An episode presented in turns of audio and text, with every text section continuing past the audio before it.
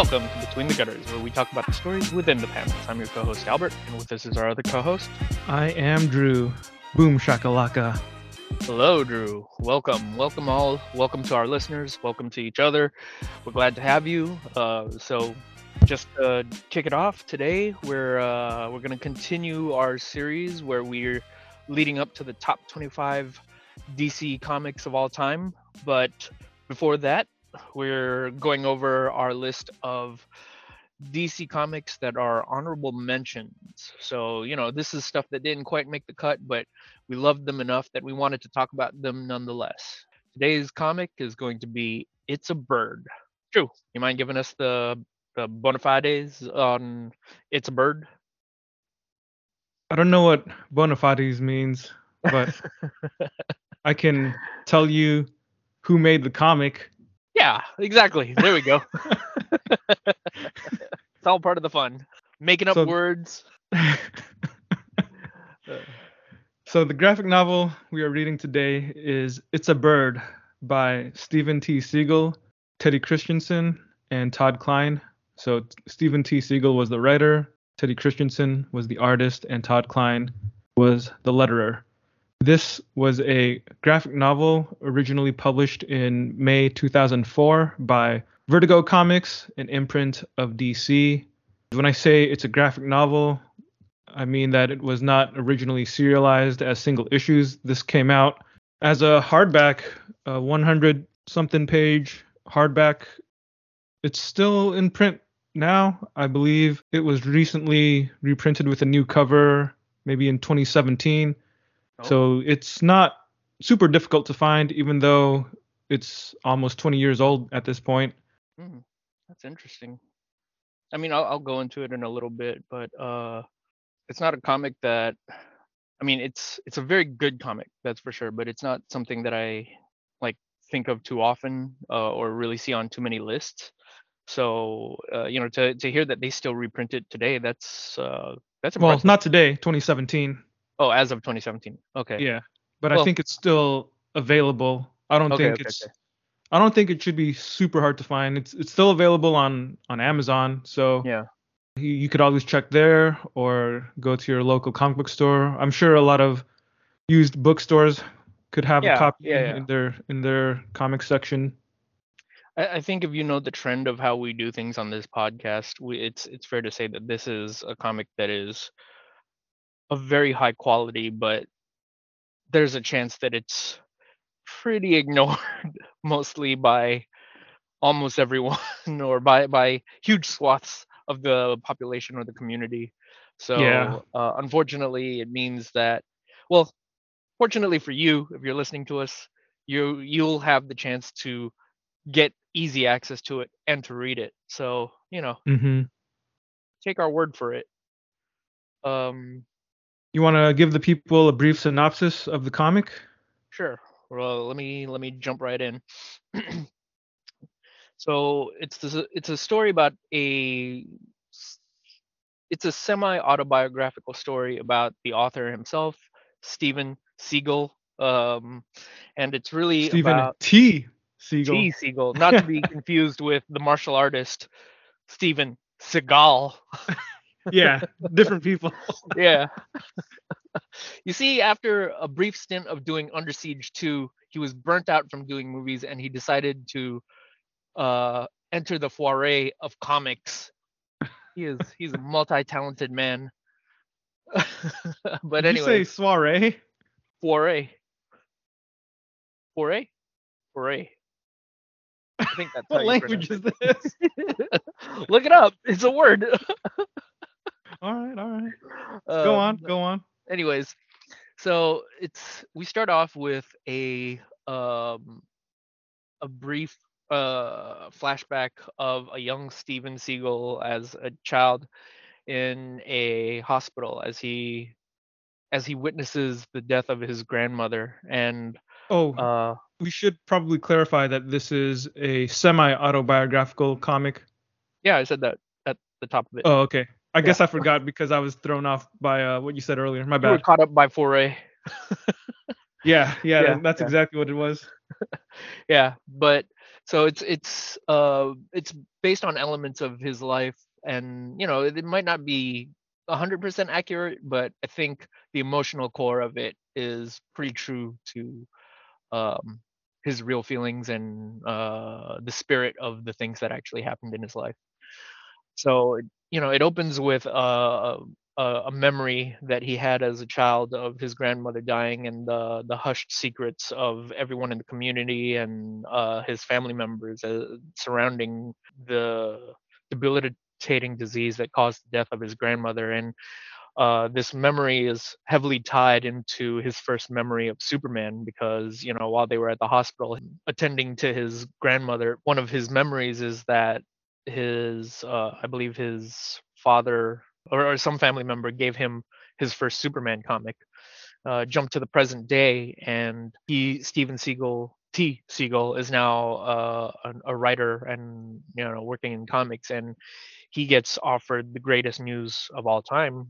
Uh, well, what most people would presume is the greatest news of all time, which is he has the opportunity to work on Superman, one of the biggest names and titles in the world, you know.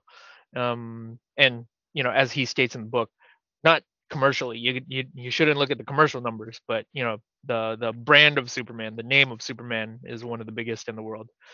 Uh, but that being said, uh, getting offered this position and this chance to write Superman, he it awakens all these memories in him, and he begins to relive um, his anxiety regarding uh, the disease that killed his grandmother, and it begins to uh, it begins to manifest itself as uh, his own concern towards um, his own well-being and his future as he gets as as as he gets older because he he begins to worry about whether this disease is going to eventually take a hold of him. So you know the him as a writer wanting uh him as a writer being offered superman just uh takes him on this journey where he explores the idea of superman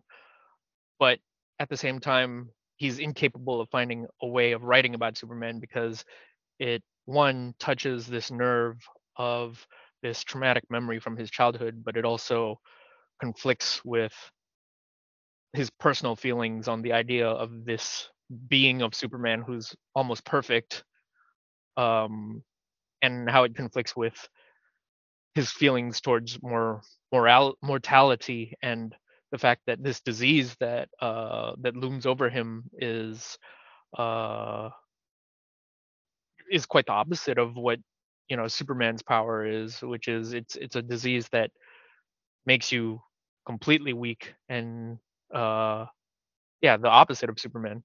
But in Mm-hmm. addition to that, um, you know, while he's dealing with trying to figure out how to whether he wants to write Superman or not, it turns out his father goes missing, and he's on this search for his father as well. So you know, that's that's the overall general story of what happens in It's a Bird. It's just this emotional journey that he goes on, where Superman is kind of the framing device that uh, he uses to work out his feelings about uh, this potentially debilitate, debilitating disease that is passed down through his genetics. How'd Mhm. that sound? Yeah, that was more detailed than I was expecting, but that's a good uh, summary of what this book is about.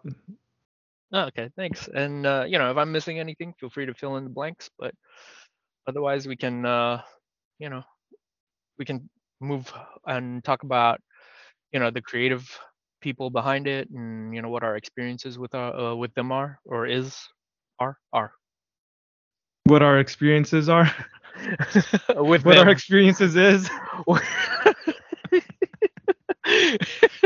what our experiences am.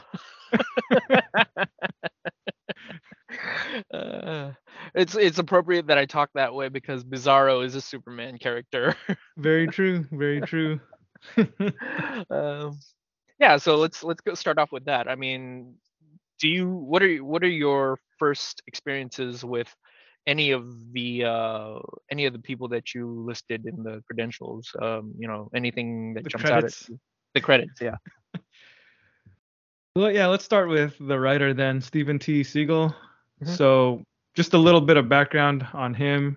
He's probably best known now as a member of Man of Action Studios, along with Duncan Rouleau, Joe Casey, and Joe Kelly. So they do a lot of uh, TV and and movie production stuff. Mhm. Probably recognize their work from a lot of animated series. They did a lot of the Marvel cartoons of the past decade. Uh, their biggest hit is probably Ben 10. Mhm. I've I've never really watched their cartoons, but uh, from what I know about them, this is the thing that you know keeps keeps the bread flowing on the table, and Yeah. uh, they're able to do comics that they want to do without being worried about uh, you know money yeah. uh, So- to sustain them because they already have successful a successful company um, as you know their full time job. Yeah.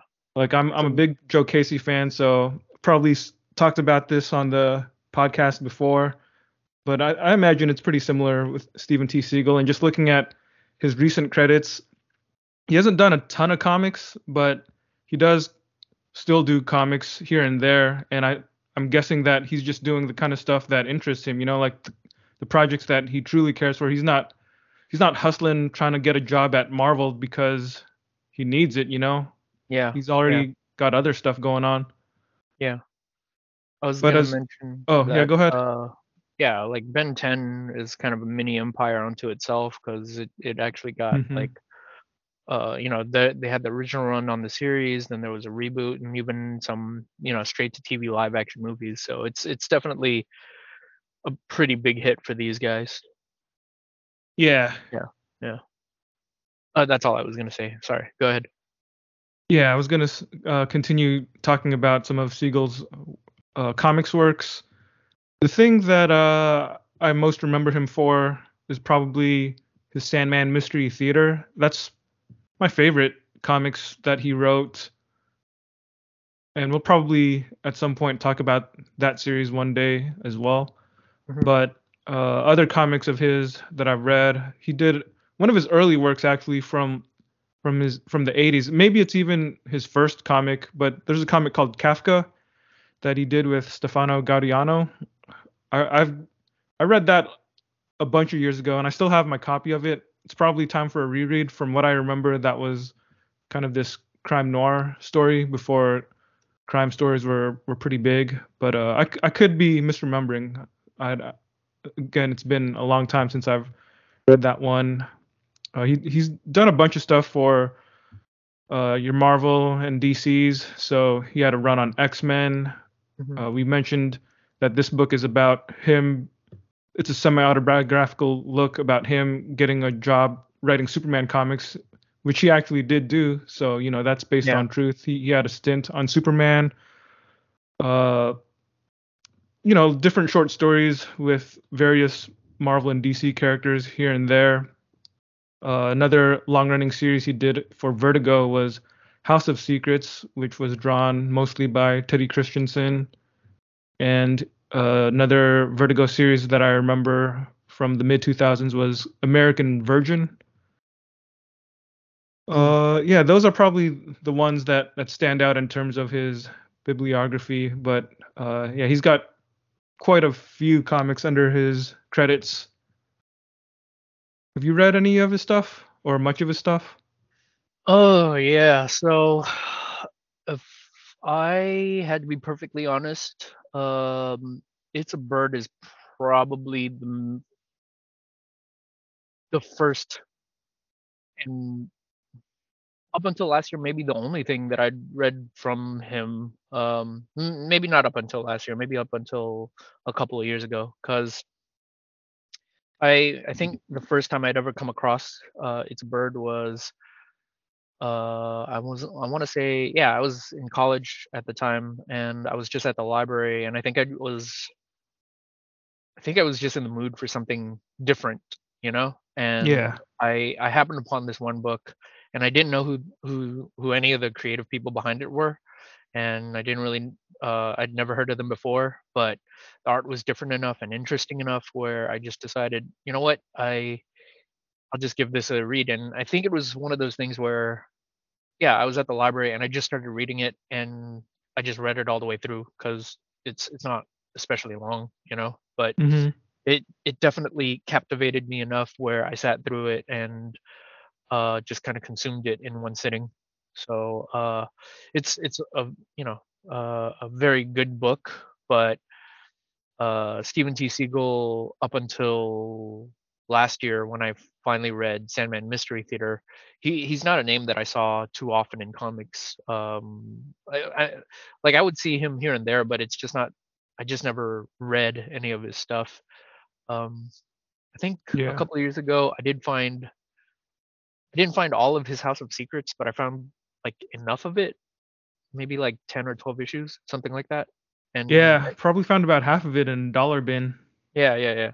And I I did read some of those uh but unfortunately like I just I didn't really want to track down the rest of it, so I think I just read what I read uh, just to get a taste for it and you know decided in my mind whether I would track down the rest of it or not. And I'll probably try to read all of it at some point in the future. But that's that's really my experience with any one of any any of the um, uh, people on on uh, any of the creators of of It's a Bird. Um, yeah, it's it's weird that it feels to me like I, I for the longest time that was the only thing that I had read from them. Oh, okay. So you haven't read too much Teddy Kristiansen either? Uh-uh. Yeah. It's Okay. um and yeah, and it wasn't up until last year that I did read Sandman Mystery Theater. Like I always knew that was kind of uh one of the bigger names in like Vertigo's library. Like, you know, they in the heyday of Vertigo when they were at their peak, they were just, you know, It was one of the out original Vertigo books. Yeah, but they were just putting out hit after hit, so it, it almost felt like you couldn't throw a rock without hitting something that was just fantastic from Vertigo, and that was one of the, I guess, the empty spaces in my Vertigo reading experience that I just never really got to. Um, yeah, well, uh, I, I will say we did find, I I think I found almost all, all of it. No, I no, you I think you found all of Sandman Mystery Theater at the Green Apple for like three bucks a pop or something like that. and then you uh, gifted them to me. Yeah, at least the trades that they did publish, because they never actually Exactly. published the entire series as as trades. Exactly. They they quit in the middle of it. And then it became a journey to collect the issues that weren't Yeah. collected. to get the last 20 issues. Yeah. Yeah. So what about you, Drew? What what's your experience with uh any of the any of the writing or the artist Well, or yeah, um, let's just stick with, sticking with uh, Steven T. Seagle here for a minute. Uh, definitely, Sandman Mystery Theater was the first stuff of his that I read that I consciously recognized uh, his his name on it. I think when I was younger, I most likely read some of his X Men from the late '90s, but nothing about them was really memorable. Even to this day, you know, we we still come across some of those random issues here and there in in bargain bins, but it's never really anything that makes you wanna try and collect a set and read the whole thing start to end or anything.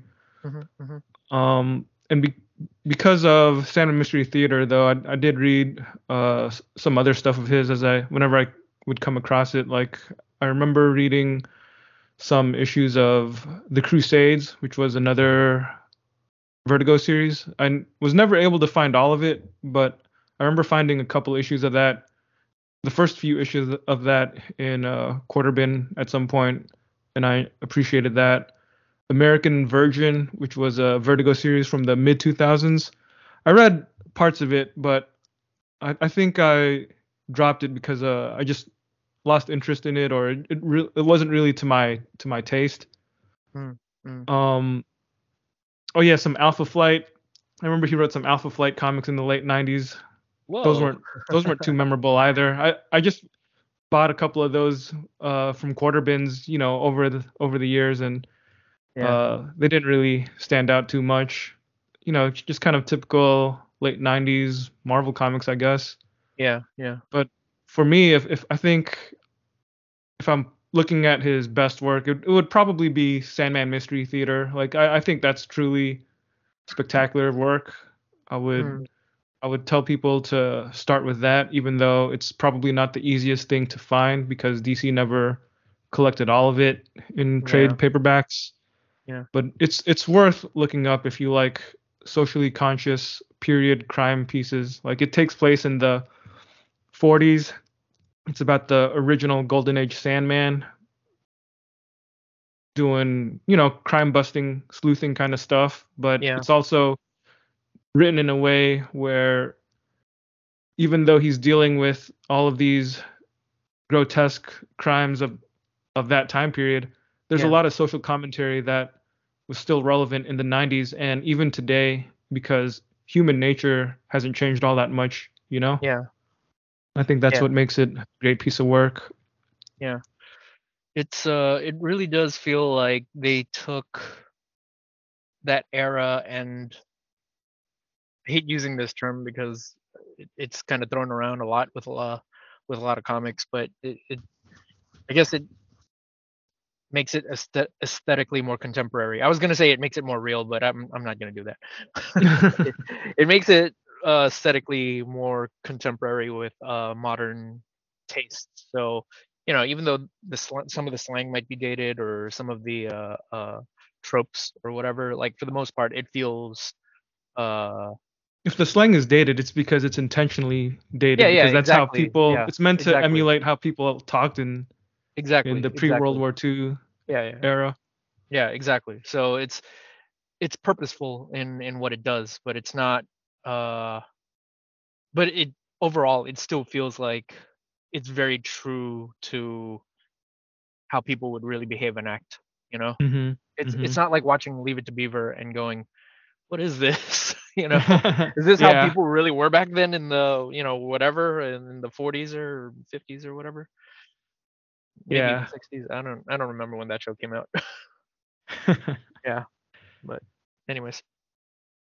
So moving on to Teddy Kristiansen. He's somebody whose work I also came across because of Sandman Mystery Theater. And it's not because he drew any issues of Sandman Mystery Theater, but there was a one shot called Sandman Midnight Theater that was a crossover between Neil Gaiman's Sandman and the Sandman Mystery Theater series. It was a one shot that was co written by Matt Wagner, who was writing Sandman Mystery Theater at the time, or he was co-writing it with Steven T. Seagle, and uh, Neil Gaiman also co-wrote that one shot. But that's that was the thing where I think I've I really noticed Teddy Kristiansen's work. I know he also did an issue of Sandman itself in the final story, the final story arc, the kindly ones. Actually, I guess that's the second to the last story, right? Because the Wake is the last volume, but he did an issue of the kindly ones, which was the super long story in Sandman. I, I think that one was like over a year's worth of issues, and he did like one of those issues. Even though I don't specifically remember what happened in that one issue that he did, I, I do remember the name just because I'm the kind of person that collects the names on credits of comics just to figure Right. out who does what. Right, right. Uh, he also did a Grendel comic called it was Grendel Tales, and which was an anthology series, and this, his story was called Four Devils, One Hell. I want to say James Robinson wrote that one, but I, I could be wrong. I just know that Teddy Kristiansen drew that one, and that, that was a pretty good comic too. Mm. Um, we already mentioned House of Secrets that he did with Steven T. Seagle. Yeah, other than that, the the one thing of his that I know I definitely own in my collection is his issue of Solo. He did Solo number 8. Solo was the series that DC did in the mid 2000s where various artists would get an entire issue to themselves and they could do whatever they want for, you know, 40 something pages. Mm. Hmm. So yeah, that's that's a good piece of work to look up. Solo number eight for the Teddy Kristiansen issue, and then yeah, Todd Klein was the letterer of the comic, and obviously he's the legend, guy who's won the most Eisner awards ever, probably. You know, for good reason. And when you look at this particular comic, you can see all the different typefaces that he uses and how each of them contribute to the style and mood and tone of what's going on in the page. I mean, he's pretty much a legend, and I, I think most of the time, if you see Todd Klein's name on a comic, it'll at least be interesting to read, you know, if not Yeah. great. Yeah, yeah. Yeah, I'm not I'm not really someone who uh You're not a lettering nerd, Albert. That's what you are. yeah, I'm not. I was I was gonna say I'm not even really too uh too deep into all of the minutia or uh the the nuance of comics beyond the writer and the artist behind it. So um you know, but based on your recommendation, that's it's definitely something I'll he's definitely a name that I would pay more attention to. Yeah. I mean, just look at how many Eisner awards he's won. He he kind of dominated the field there. Like every time there was an Eisner for best letterer, he almost always wins. Yeah, yeah. Well, that sounds cool. hmm So what was Wanna- your? You said your first experience with It's a Bird was when you were in college and you were trying to find something different to read. Do you remember what your initial impression was back then, and how does that compare to rereading it today for our podcast? I mean, the funny thing is, I read it back then, and although I enjoyed it and I thought it was a good piece of work, I all these years later I forgot what it was really about. like I, I mean, I think I had the general outline for what it was, but a lot of the the larger beats were pretty vague to me in my memory. And uh, you know, in the build up to doing this particular podcast episode, I actually read it I want to say like a couple of months ago. So you would think that it'd be more fresh in my mind in preparation for this week's episode, but I actually had to reread it again because Mhm. a- and this is not a testament to like the quality of the work at all because every time i finish reading it like i do get the sense that this is a, a very good quality like it's a prestige kind of book you know almost almost like an indie art house kind of book and Mhm. and uh yeah but for whatever reason uh the the larger details and story elements about it are always just kind of elude me as time goes on um It's probably just because we're getting old. When you get It might- older, you start forgetting things. yeah I, I think that's definitely part of it but like i said like you know even when i read it in college shortly thereafter i didn't really super remember it i just remembered you know that it was about him dealing with uh this sickness and you know just kind of the emotional beats of the journey. But um i think part of it might just be my attention span. Uh you know this isn't really the kind of book that is based on spectacle. So you know it's not like a lot of comics that i read where i'm watching you know batman punch superman in the face or something or or you know uh watching the hulk like beat up the x-men or something like that where it's it's not the type of thing where it's like oh man you remember that scene that was so cool that he you know he hit glorious in the head with a tank or something Glorious. uh, yeah man glorious uh he's made out of organic metal glorious Nobody knows what the heck you're talking about except for me. I know. Uh, well, I mean, if if they're just paying attention to this podcast, if if they just jumped in right at this part, they might think that I'm just having a seizure, which Yeah. would be pretty apropos of the topic that we're discussing. Dang. you turned it into a joke. Eh, it's gallows humor. It's uh, you know we're allowed to have some dark humor, uh, but but yeah, um, it's it, yeah, it's definitely not the type of thing where I can sit there and be like, "Oh yeah, do you remember that scene in it where you know he he had to he was faced with the fact that uh, his girlfriend might want to have a child and the daunting uh, reality that you know if he has a child with this woman he may pa- pass down whatever debilitating disease he has in his blood and how much hesitance that leaves him with that's it's not really that kind of a, a book you know? Yeah i could see that i could see that. Yeah but yeah that's um i don't know. Like what what what what made it so that you wanted to pick up this book? Uh like do you remember the, your first time seeing it's a bird and what your thoughts were? Yeah i think just seeing Steven T. Seagle's name on it uh, okay. was enough to sell me on it. Okay. And because it was a Vertigo comic, I just trusted, you know. Karen yeah, Berger yeah. was editing the the line, so I just figured, yeah, it it can't be bad, you know. Like even if it even if I don't love it, it'll yeah. be worth my time just to read it. See, I think that's very telling of our two like attitudes towards comic because you're just, you know, uh, almost an academic about the whole thing. So you tend to uh, like keep up with names and you know you you fastidiously uh study all these and you know when something comes out you're you're pretty on top of it. Whereas with me it's it's almost like just walking into like I, I basically force gumped my way into it you know it's kind of like hey what's this? You saw it at the library and yeah, it interested I mean, you. That's good enough. Yeah yeah, yeah. I mean, I can't say that for a lot of things, you know. Yeah. Um, I think most people would walk into the library and be like, "What's this? Hey, Greg Capullo drew Batman." yeah.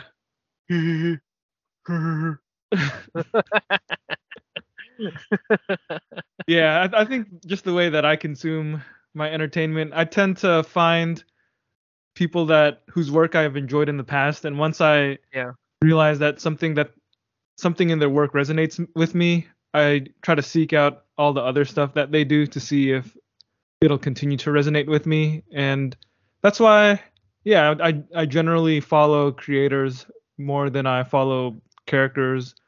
I would even say uh, you know like concepts or or different pitches on series don't really matter as much to me as much as who's making it.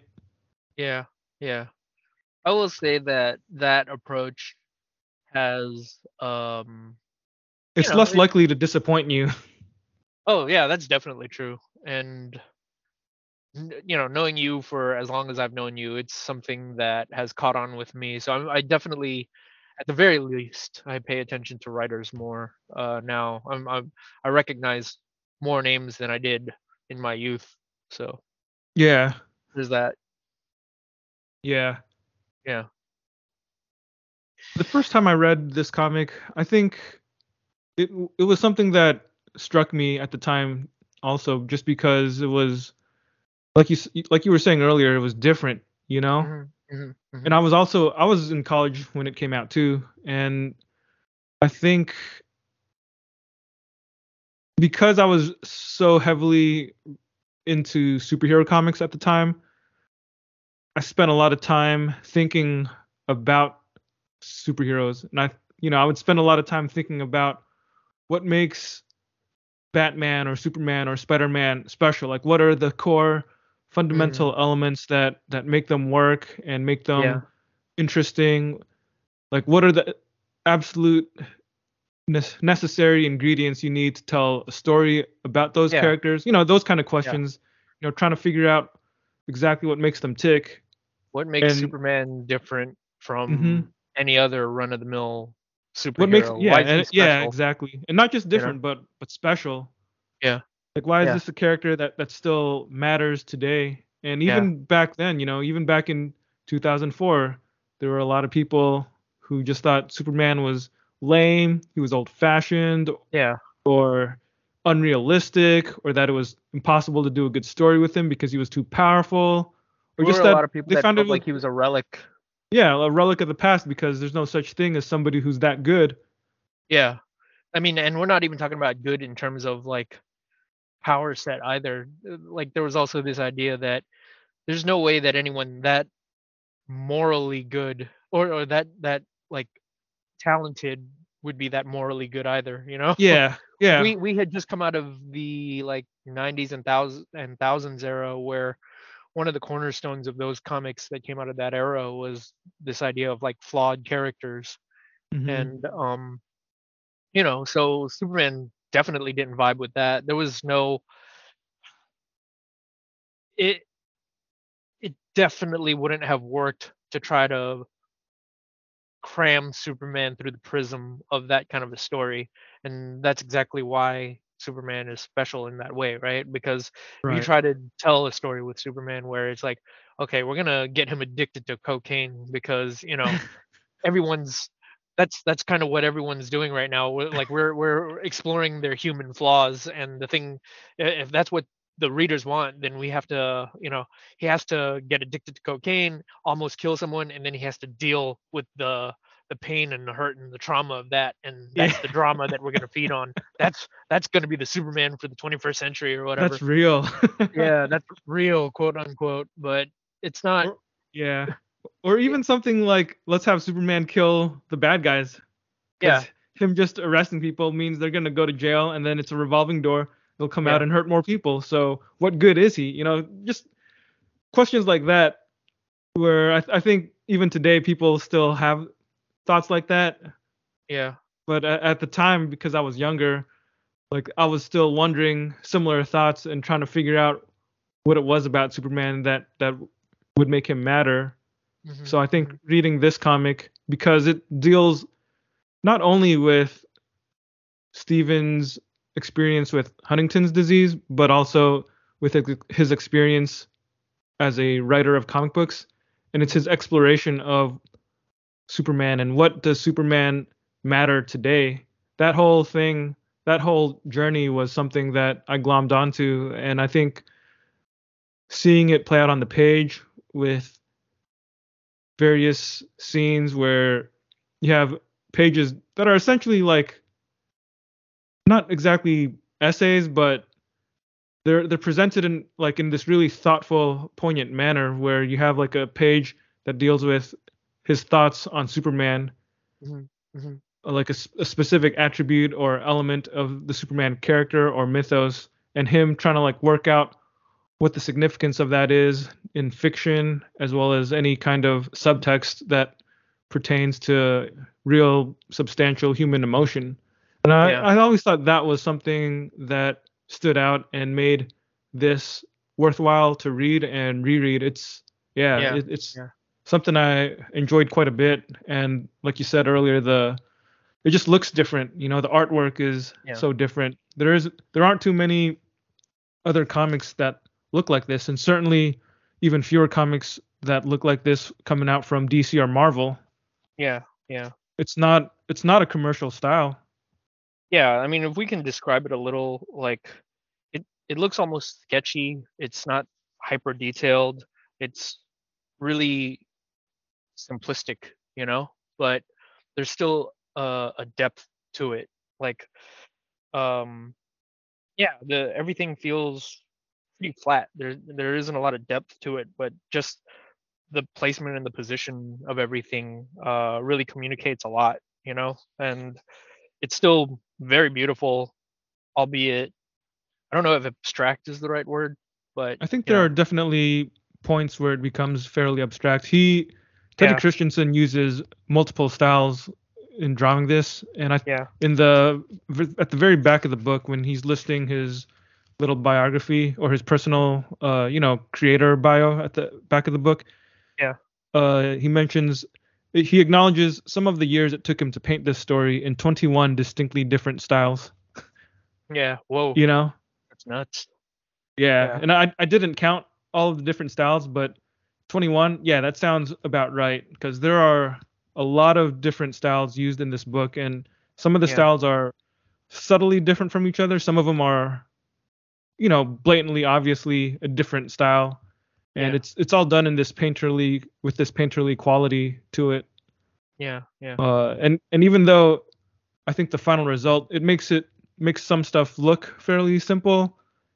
I think the layouts and the thought process behind producing these pages that was probably a lot of work. Yeah, yeah.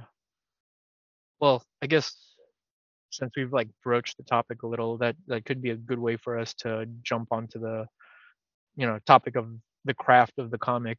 Unless Yeah, you, yeah. Let's talk about else that you want uh, over. Yeah, let's talk about that. So, as our listeners who've been listening to us for a while may know, when we do our top 25, we have criteria. So, the same criteria we used for the Marvel top 25 we did when we launched our podcast, we're we're still applying that to our DC top 25. And even though this is an honorable mention, uh, we're still going to apply our four criteria. And just to summarize what they are, we have craft, originality, impact, and withstanding the test of time. So those are the four things that we graded all the comics that we read to try and determine what would make our final list. So this is not a list of merely our favorites or things that we just really like, but we we tried to apply some criteria so there's a little bit more logic beyond I really like this thing. you know? Yeah, yeah, absolutely. We want to be able to uh, detail it out to you, the listener, so that you you can understand that, you know, we did put some thought into it. Mm-hmm. Yeah. Mhm. Yeah. So let's go ahead and talk about the craft. So when we say craft is one of the criteria, what we're really asking is is the comic technically sound? Is it well written? Is it well illustrated? And did the creators demonstrate mastery of the language and form of comics? Yeah.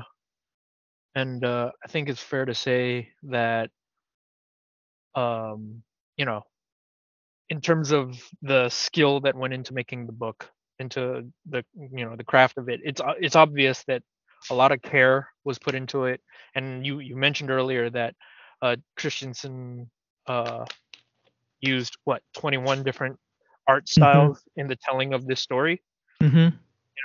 so there there might be people who look at this some of the art and because of the simplicity of some of it because it's not you know hyper detailed like i mentioned it they might it might be very easy for them to be dismissive about it. And it's maybe that's an aesthetic thing.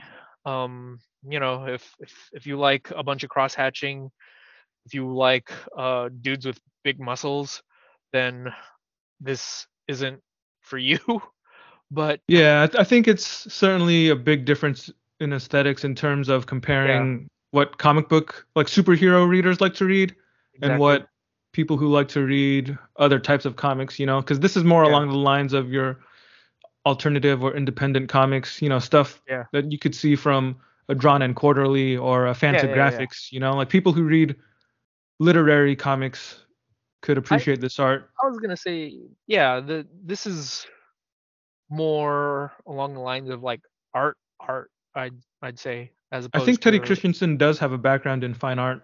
Yeah. See, so it's it's the sort of thing where you can look at this from the perspective of, um, I don't know. Would you consider some of this like postmodern or no? The art? Uh, yeah. I don't think I know enough about postmodern art. Okay. But- okay. I, when I think of postmodern art, I think of uh, I forget the dude's name, but you know the guy who just like takes buckets of paint and just splashes it on a canvas. Oh, Jackson Pollock. Oh, yeah, yeah, yeah. That's what I think yeah. of. He's Okay. postmodernist, right? Uh, he might be some something like some other sub uh subcategory of art, but I I forget exactly. Oh, like I'd okay. have to look it up. Yeah, but but yeah, I, I mean it's still it's it's not art that's defined by things looking exactly. It's not trying to capture the realism of things, is what I'm trying to say. Yeah. So it's um it's an art style that's defined by like mood and its ability to be evocative and uh being able to communicate through other less tangible qualities you know so Mhm. instead of drawing a picture of an apple that looks like an apple it's and, again, this might be kind of high-minded and and again if that's not your thing then there's not really much that i can say to that but you know it's something like what what's the idea of an apple look like? You know how do you communicate what the the the spirit or the concept of an apple is without drawing an actual apple? Things like that you know I don't know Um, if I would go that far because his people still look like people. that's true but i'm uh, i'm looking at this one scene where they talk about the costumes right uh so okay that's that's one of There the there are definitely certain parts where it veers into abstract expressionism. yeah Like if you're thinking about that costume scene, I'm, let's look at page uh, 14. yeah Like that that's a page that whole sequence is something where the people don't necessarily look like real people. They look more like mannequins. shapes Yeah. Yeah. They're just shaped they're geometric shapes in the Mhm. forms of people yeah. you know pretty faceless and but it still communicates Yeah, it's not confusing or anything. You yeah can still follow it. that's it. true that's true it's not confusing and i do think that for a section that focuses on the costume of superman looking at it through that lens it really does focus on the costume of superman even though you're not looking at the people right Mhm. Yeah. So um yeah like i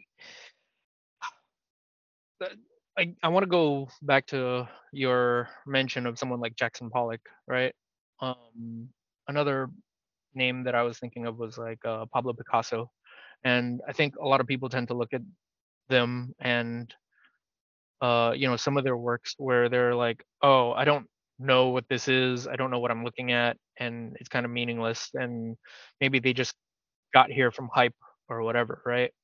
But a lot of those kinds of artists did come from pretty strong technical backgrounds and uh I, I'm, I can't speak too much for jackson pollock but i know like with pablo picasso it was kind of this thing where he had done painting like traditional conventional painting for so long that um he wanted to push himself to certain boundaries beyond uh you know conventional painting. And he began to explore these other ideas.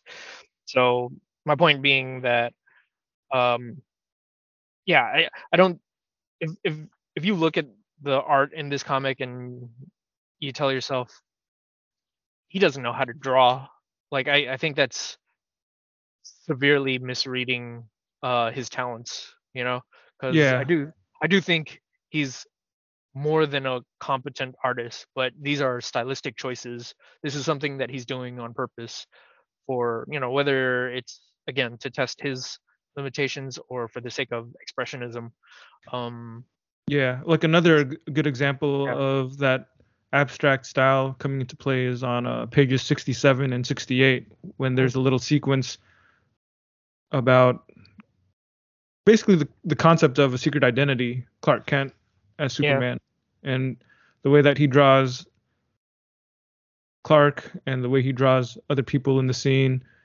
It's it's very abstract. Again, it's, it just goes to shapes and splashes of color, but yeah it's still at that point where when you glance at it, you can still tell that you're looking at a figure, you're looking at a person.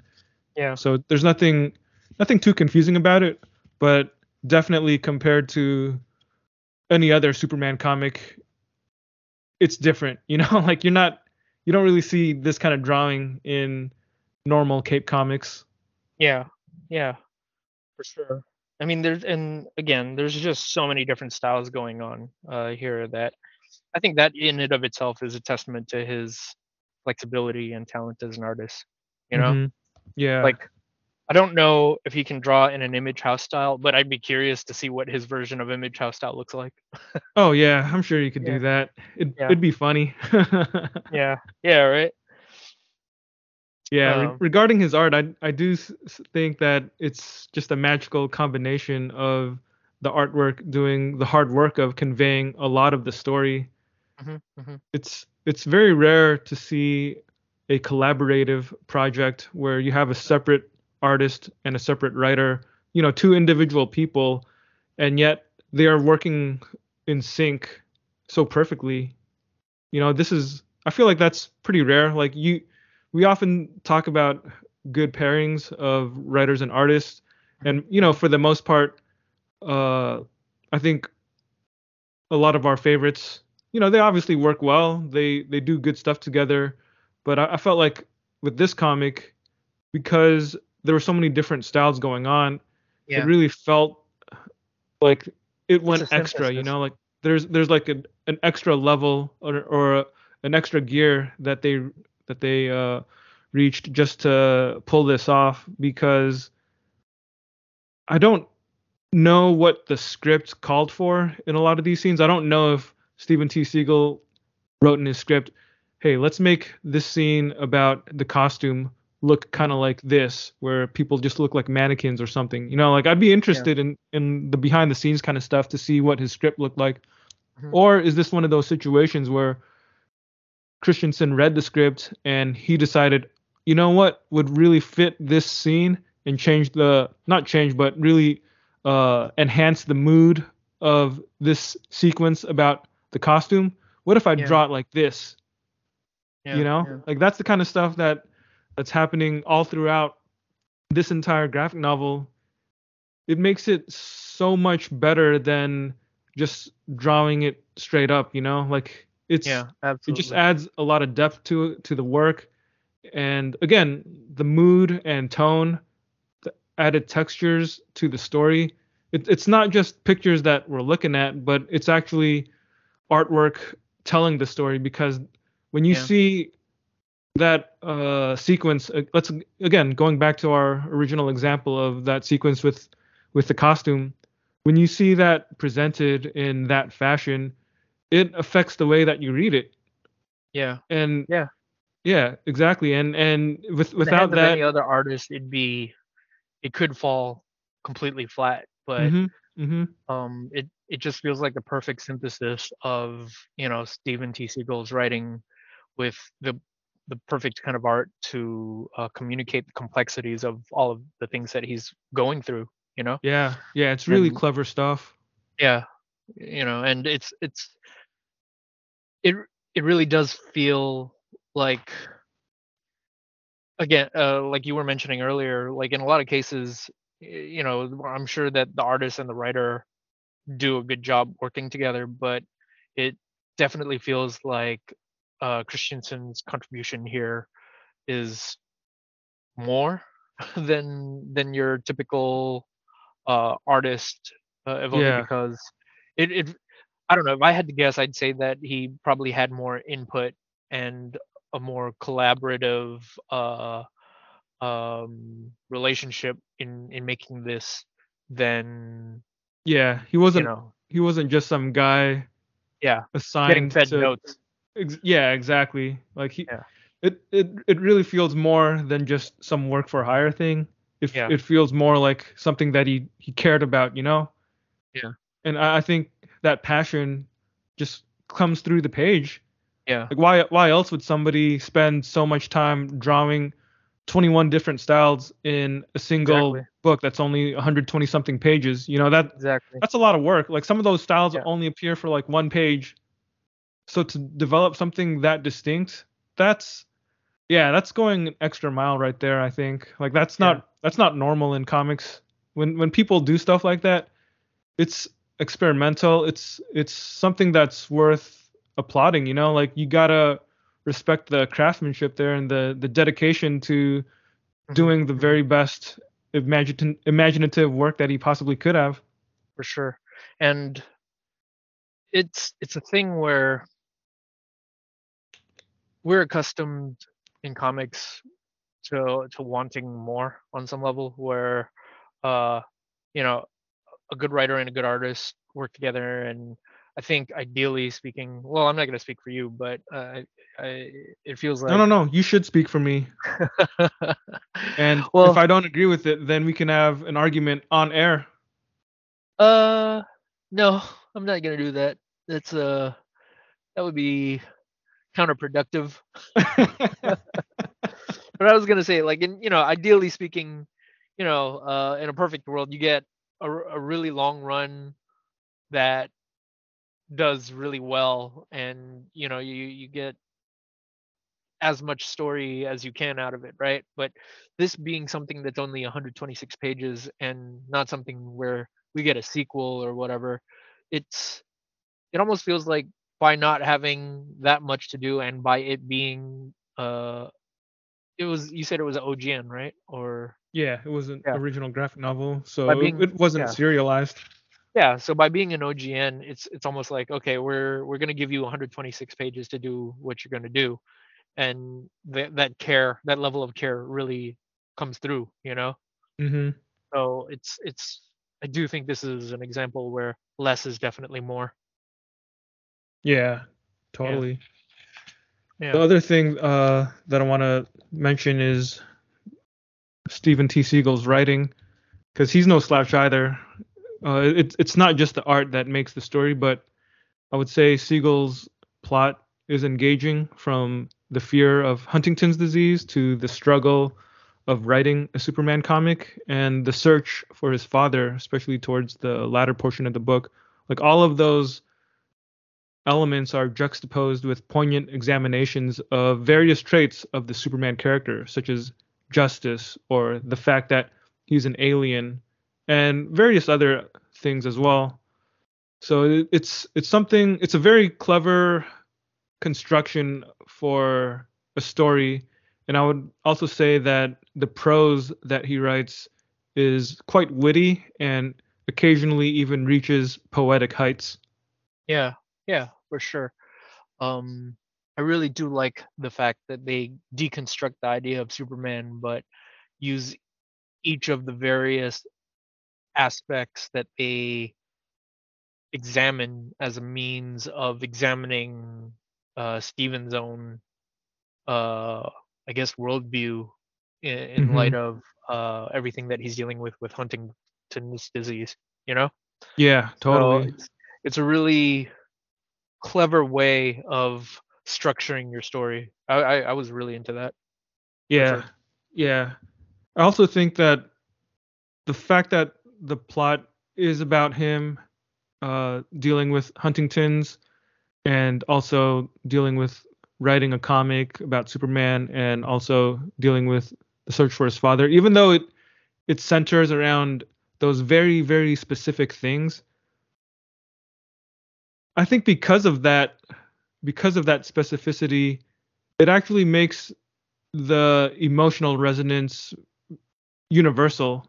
You know, it's Mhm. like the more specific he is about the struggle that he's going through, the more empathy I feel for him and the more Yeah. I grow to to understand what he's all about.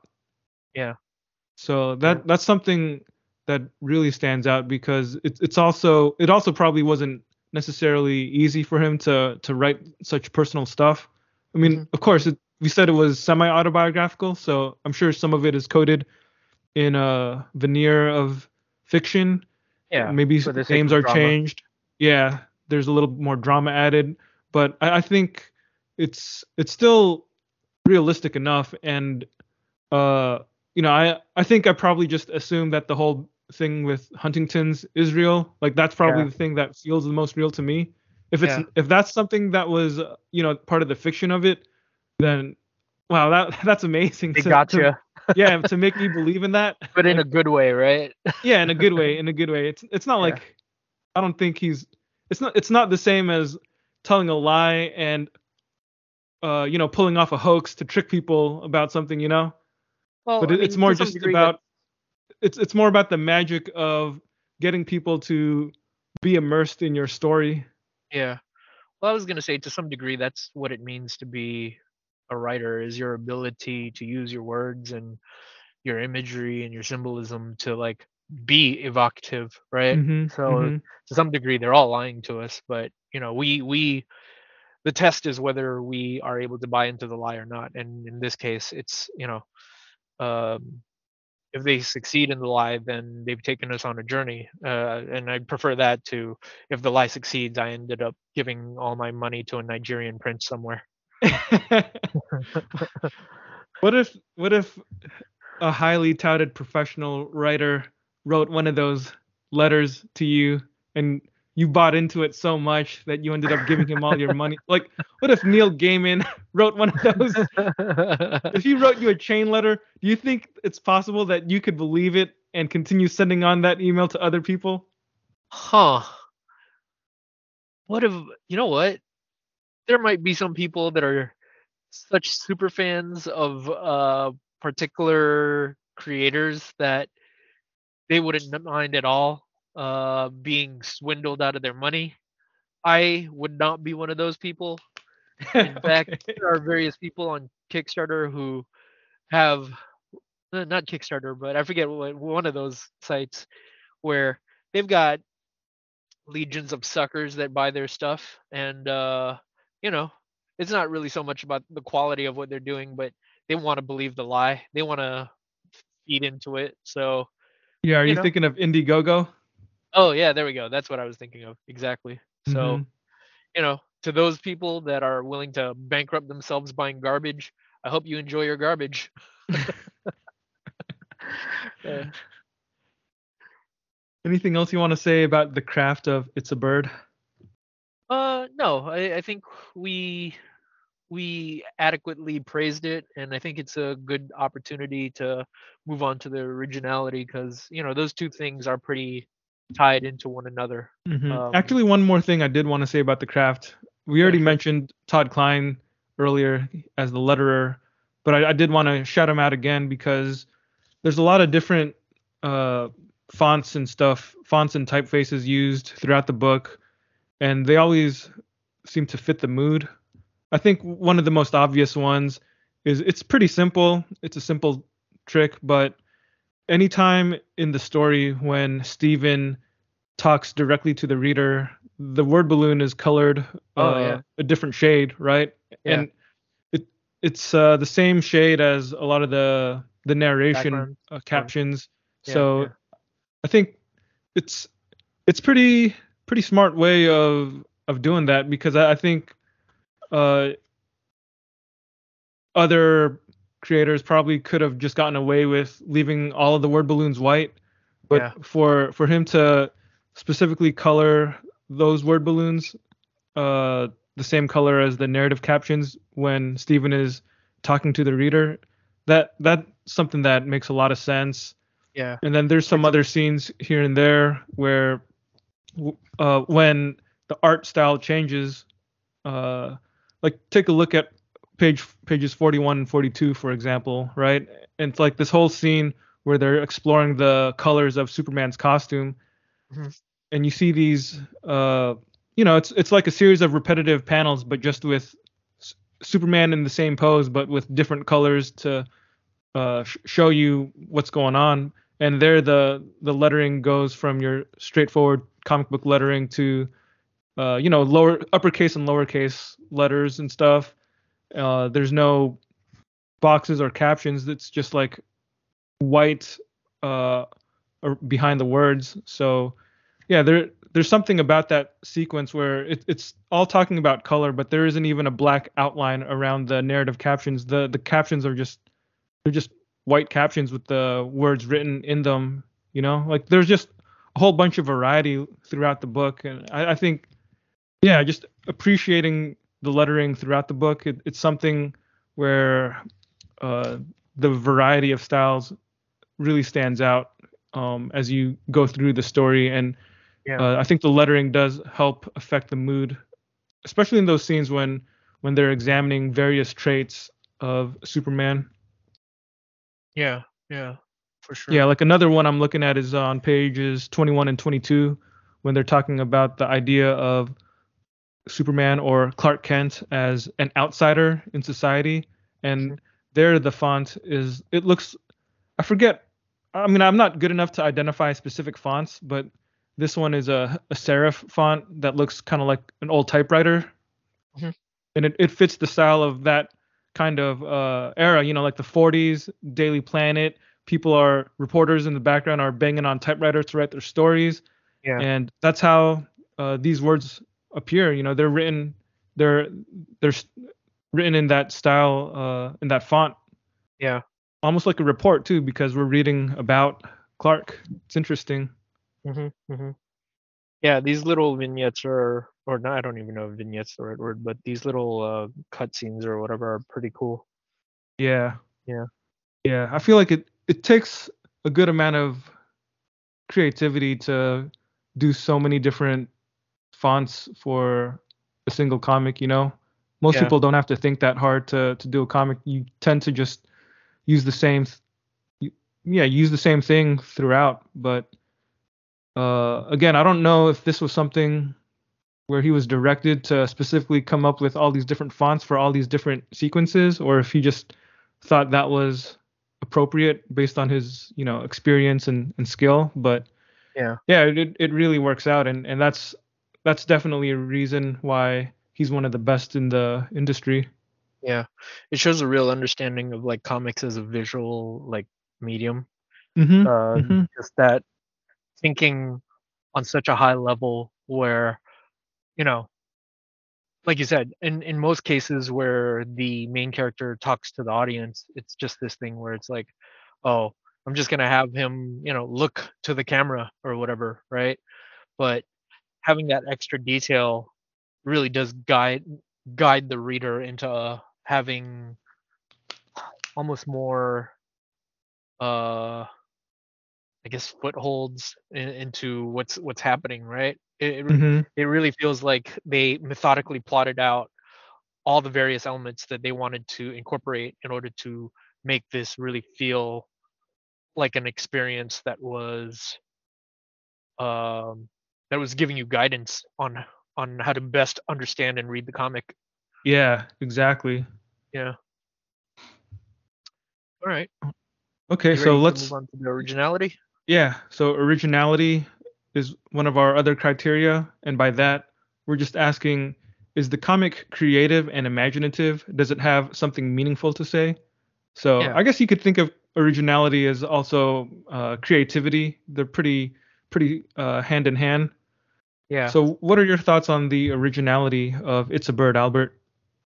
I think there are certainly two ways to look at it. I think on the one hand, if you just take it on its most basic, uh, on the faced uh, approach, you can say, well, it's it's a biography, and we've seen biographies, and you know that's one way to look at it. It's it's certainly not the most nuanced way to approach it, uh, but I think if you look in the pre- at the presentation, it's certainly a very original piece of work. We talked about that in the craft. We talked about how much thought and effort was put into um, you know showing various styles and communicating various uh, themes um, you know so uh, I, I think it's very creative uh, or very original in that way is just how much effort is shown is put into uh, providing you with just all this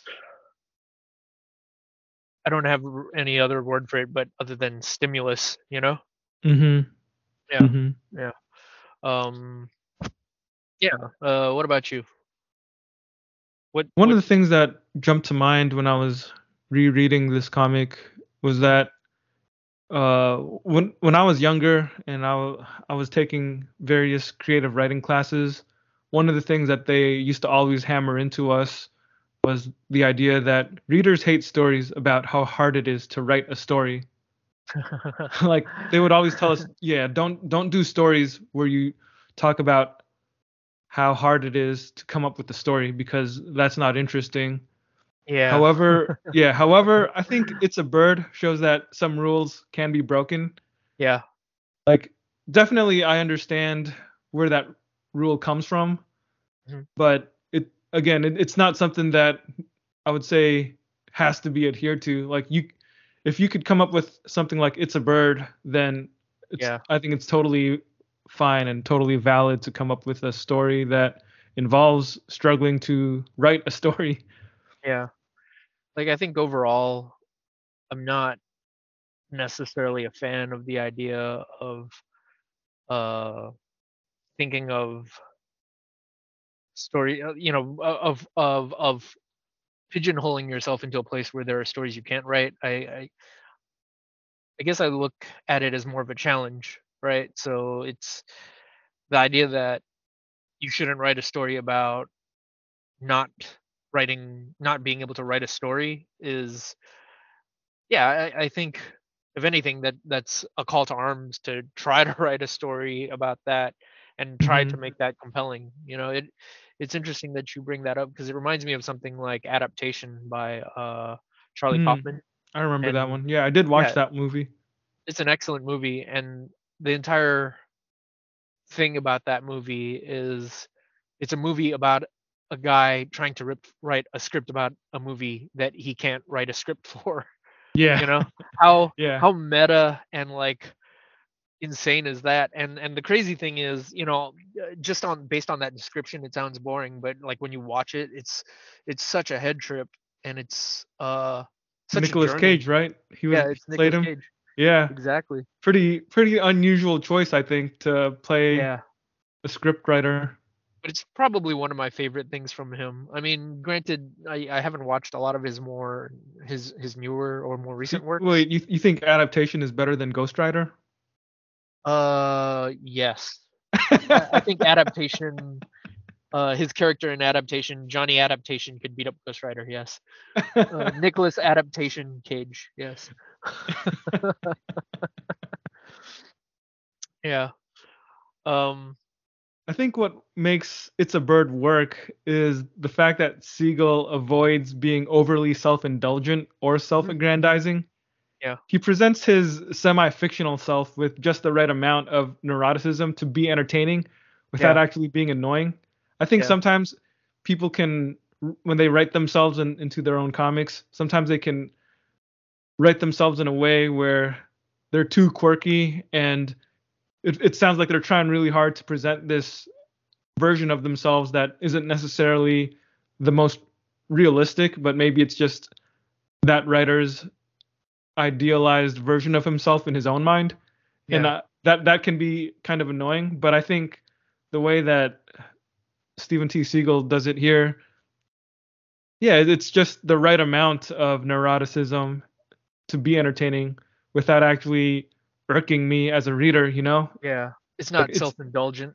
Yeah, it still feels like he's got his quirks and he's not certainly not a perfect hero in the comic. yeah. I don't think he portrays himself in a way that is always the most sympathetic portrayal, yeah. But he portrays himself with some flaws and warts and he does some things that would make you question why he did that. Yeah but it's also it also doesn't get into this region where you think oh this is just a terrible person or anything it just makes you think this is potentially a real person you know like this is Yeah. i can believe that all. yeah i can believe that uh, he would act this way in this situation or i can believe that he would say this to his girlfriend because of all this other th- stuff that's going on in his life Exactly, exactly. I mean, I was gonna also mention that I think it also helps that it's a. s- It also helps that he has these bits and pieces uh, throughout the story where, again, he he uses Superman as kind of a pause break to stop and contemplate what it is about Superman that connects to whatever it is that he's going through. Right? It's it's um otherwise i could very well see a version of this story where it just becomes this really long 126 pages of oh woe is me. Like i'm sad because you know i'm dealing with this via this uh, potential disease but i'm also sad because i don't know how to write this story. And you know let's just watch me being sad for 126 pages you know? yeah. Yeah that would be pretty hard to swallow. It would. And i think for a lot of people that's what you get. That's what it ends up Yeah, being, yeah, that's that's usually the worst case scenario for Exactly. a comics biograph autobiographical comic. yeah it's again this the subject matter isn't necessarily the most spectacular um you know as as it's being presented to a comics audience but it's about finding ways to inject that level of stimulation so that you can engage yourself with uh the emotional core of the story as well as uh Mhm. whatever ideas are being presented you know it's making it digestible right Yeah, So, exactly, um, exactly. yeah.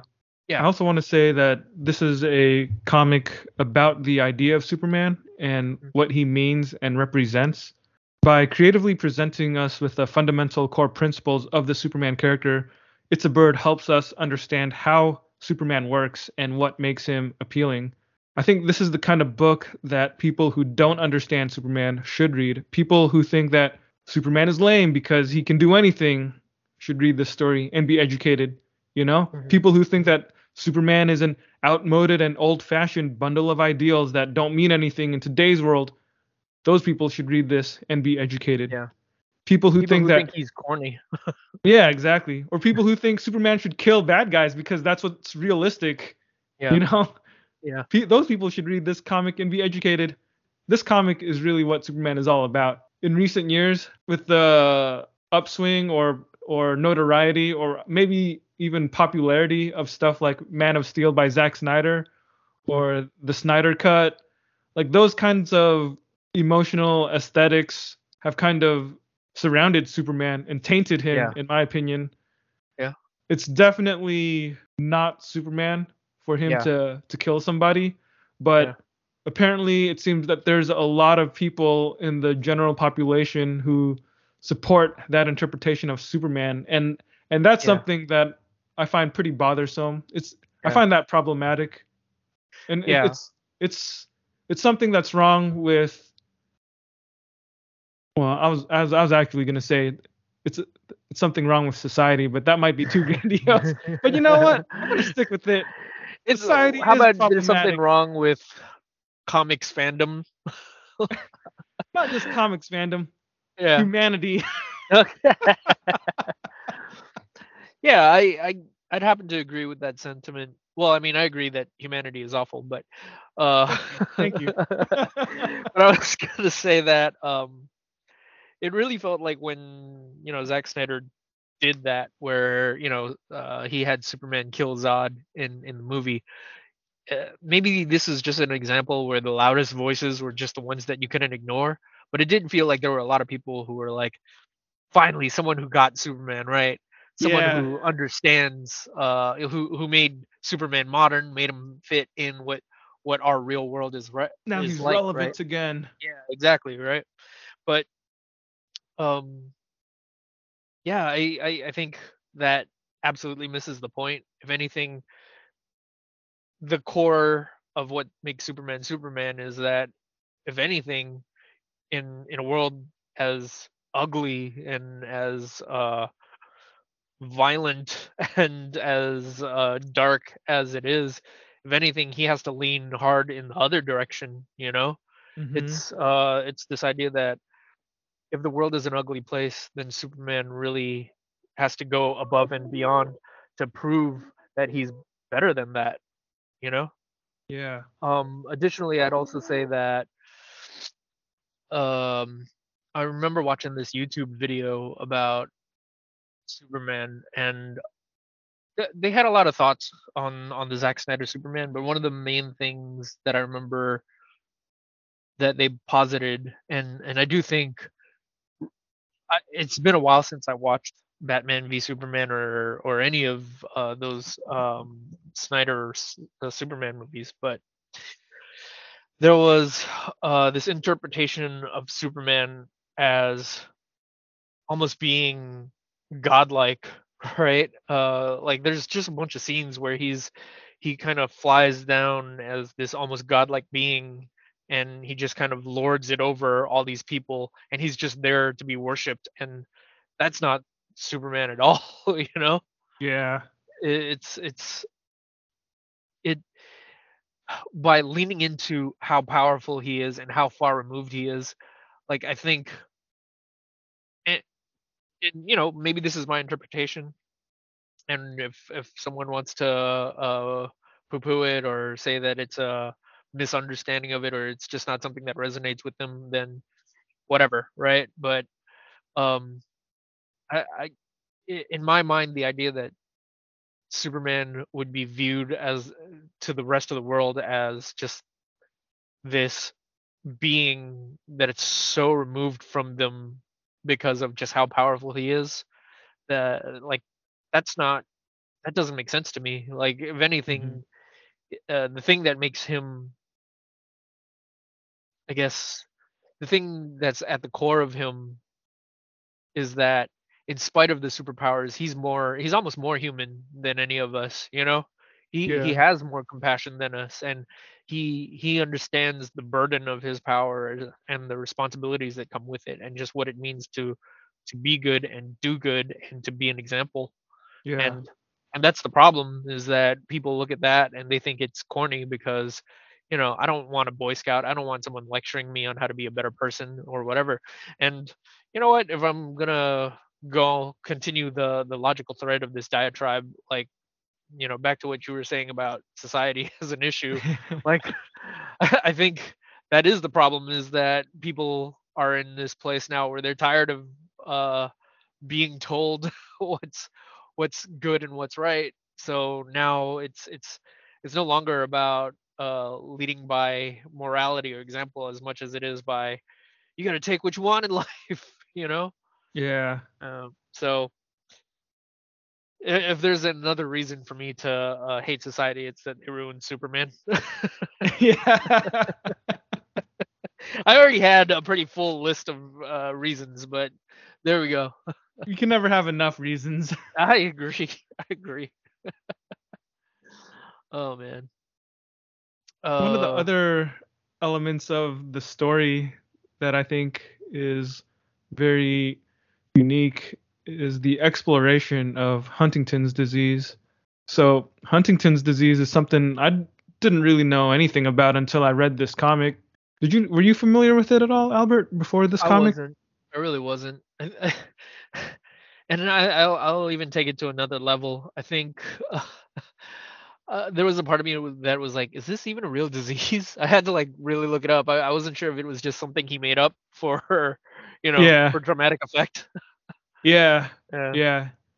From what I can tell, I, I think it's it seems like it's fairly uncommon, but Yeah. it's it, it is a real disease and it's uh genetic. Uh, it's so for those of you who don't know what Huntington's disease is, it's this neurodegenerative disease uh, that starts off with the person kind of having these uh, mental issues, whether it's like mood swings or just uh, maybe a loss in their mental acuity, and then uh, then it gets a little physical where the person starts to lose their coordination, Mhm. and then uh, you know at, at some point uh, these these involuntary movements start to happen, and then Yeah. uh, talking could become hard, and then uh, mentally, as the thing progresses, the person mentally degenerates into like dementia, basically. Yeah. Yeah, and there's the scene towards the very end when Steven finds his aunt, who is in the later stages of Huntington's, and what we see is that she's lying in bed and she's conscious, but she's sort of just twitching or, or making these jerking movements and mentally uh, she's not really there Hmm. you know and it's Yeah. uh it's a pretty uh you know heartbreaking heavy kind of scene to see someone that you care about fall into this state where they're technically still alive but you can't really communicate with them because their their mental faculties are no longer there. And yeah it, it's uh it's hard to hard to see uh, even on a page. And you know you can just imagine what it would be like to endure that in in reality. Yeah. So for the story to explore this this disease uh, very fascinating. It is something that is not very common i think and it's also something that is genetically inherited.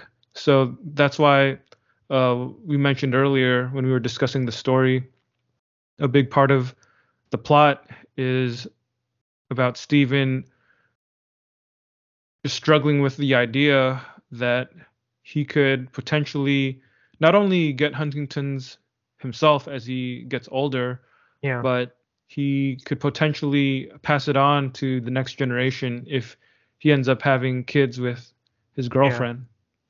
Yeah, yeah so yeah. it's heavy heavy stuff to explore.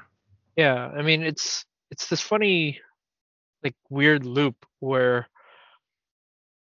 on the one hand it's about it's a story about that explores generational trauma but at the same time that generational trauma is also brought about by this disease that is passed down you know so it's not mm-hmm.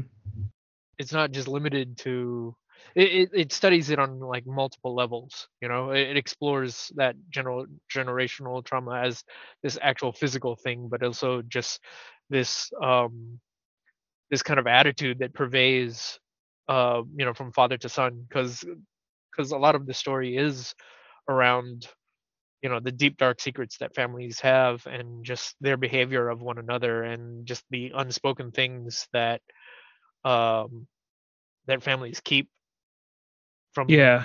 from themselves. Yeah. I yeah. think that's another good uh, story element you brought up. The idea of the family not wanting people to to know about their huntingtons. Because mm-hmm. something that uh, is discussed within the story where i think steven and his family members uh, discuss how oh actually he, even has their family what's that it's a point of shame for their family. Yeah, yeah. It's there's the moment where you know neighbors are asking, and you know their their only answer is, "Oh, they have a heart heart condition or something." You know. It's, yeah, it's pretty it's vague. Not, yeah, it's not wanting to admit that you know this is how they spend. You know, at in its worst case, this is how the the end of their days are, which is you're just shaking in bed with full loss of your mental faculties as well as your uh you know uh, physical abilities. Yeah, yeah, it's a point of shame that they don't really discuss with people outside of their family. And, and then there's yeah, the. Oh. Oh, go ahead. And I was gonna say that it's it's clearly something that affects him because so much of the story does revolve around the fact that he doesn't know how to talk to people in his life about it. Uh, yeah. You know, it's one thing not being able to talk to your bosses or your friends, but you know, it, it, gets to a point where it begins to affect his romantic relationships because the you know uh, his his girlfriend is you know the, the the person that he theoretically should be closest with isn't really privy to this information and you know she just wants to know what's going on in his life which makes sense because you know they're um they're partners they're they're with each other right? Mm-hmm. but his inability to talk about it just isolates him further from her and just causes this friction between them. Mm-hmm. yeah. So yeah. What were you gonna say? Sorry oh i was just gonna talk about how he does have this one friend of his that he meets a friend an old friend of his from film school who writes a stage play and it just so happens that this guy has the same issue that huntington's runs in in his family too. Yeah. And he made he wrote a play about it and he invites Steven to go to go watch it. And after after the play, they have this conversation. And uh, if you have the book, it's on pages 121 and 122. But yeah, I thought that was a pretty poignant way to, I guess, not maybe not resolve the issue, but to come to some kind of conclusion at this point yeah. late in the story. It feels like uh, it gives him another like perspective on how to approach this disease because one he he meets this person who who has uh, a similar who has the exact same disease or the yeah. exact same fears that he does right? Yeah. So it's this thing where watching this guy and how he deals with it the fact that he puts it into a play that is out in the open for the world to see shows him that he he has another way to live. He doesn't have to he doesn't have to be the way he is you know yeah yeah and the the two panels that really stand out are the two middle panels in page 122 where after the play he's talking to his friend and Steven says it's great that you got this out there that you're so okay with it and then his friend says I'm not okay with it at all. It still freaks me out, but Yeah. but ignoring something doesn't make it less real, you know? Yeah. Something isn't fiction just because you choose not to acknowledge it. And it seems like that exchange just gives Steven this new perspective on looking at Mhm. things and it sort of inspires him to do what he needs to do to to write his story and to uh, repair his relationship and just kind of be in this better mental and emotional state. Yeah, absolutely. Absolutely. I guess one of the things that I can't help but discuss in, in talking about this is just how other people interpreted this book. Mm-hmm. Um, it's interesting that, you know, me and you talking about it, it feels almost obvious that this is a book with a lot of emotional depth, right? Mm-hmm. but you know in in preparing for this podcast you sent me some uh some quotes just to reviews one star Amazon reviews. Amazon user reviews, specifically Exactly. of the one star variety. yeah Always good if for a laugh. exactly if you really want to just engage yourself with just the the lowest of the low brow that's where you go to the one star reviews you know Yeah. it, you, we used to assume that it was a tool uh, meant to do good, meant to be helpful, but it really it's it's it's it's where the worst and dumbest takes come uh rear it rears its ugly head, you know? Yeah, you you want to share some of them with the good people listening? Oh man, let me let me pull it up. So there's this one guy, uh he's just called Michael P. He gave it one star and his review was titled Just an absolute waste of time and money. And it goes, One of the most pointless stories of all time. Just an absolute waste of time and money. Do you want to read a story about Superman or an ungrateful author who doesn't even like Superman? It's like this guy I like I feel like this guy walked into the store and uh, saw this comic and he was like, "Oh, cool, a Superman comic," and decided to pick it up. And when Superman wasn't punching someone, he got upset. it's just such a dumb take, and it's just like it's it's this it's the sort of thing where I just want to be where I kind of wish I was in the same room as well I I wish I was in the same room with the dude and I don't wish I was in the same room with the dude Yeah. because I wish that I was in the same room with him because I'd want to be like you didn't you weren't moved at all by the emotional journey that this guy went on and like you know him dealing with um this this disease in his life that that meant absolutely nothing to you and I don't want to be in a, the same room with him because I'd be too tempted to spit in his face.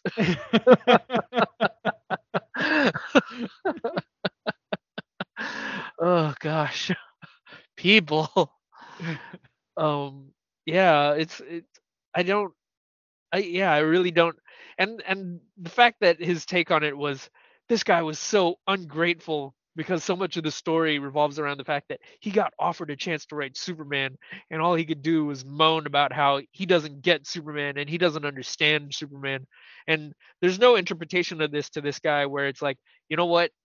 Have have you ever considered that in his journey to understand Superman, it was him finding a way to understand whatever anxieties were uh were affecting him in his life? Like Mhm. so in a way, Superman transcended transcended comics in that he went beyond uh, helping this guy by helping him solve his problem without having to actually physically be there and saving him from Metallo or something. You know, it's it's the idea that the idea of Superman is so powerful that it was able to save help this guy save himself and Mhm. On some level that's that's more true to the spirit of superman than hey did you see superman beat up doomsday? That's that's a true superman story. Yeah. i rag on this guy. Like, what did he expect picking up this book? yeah right? It's just i hate how emotionally immature some people are. Yeah. yeah yeah you want to try another review uh okay this guy's name he his his account titled himself the jonas brothers mom Okay. So I'm I'm assuming it's uh, a a woman. oh, oh, okay. Uh, she gave it one star and titled it "Horrible." Everything about this graphic novel seems half-assed, from the artwork to the story. The artwork is painfully scribbled, and the story is a bit of a cop-out. Seagle gets assigned to write a graphic novel about Superman, but instead he writes one about how much he doesn't want to write about Superman. Uh, if you want to read a memoir, try Alison Bechdel's Fun Home or Craig Thompson's Blankets. The storytelling is way more compelling. I was just like, uh, uh, jeez. It's just scribbles on paper, Albert. Yeah, right. It's like Scribbles on paper. I'm. It's not art. It's scribbles. Yeah, it's. And for someone who, uh, you know, uh, just looking at uh, the stuff that Base did cite, it, it sounds like, you know, on paper that they're they're they'd be open to more imaginative and creative writing.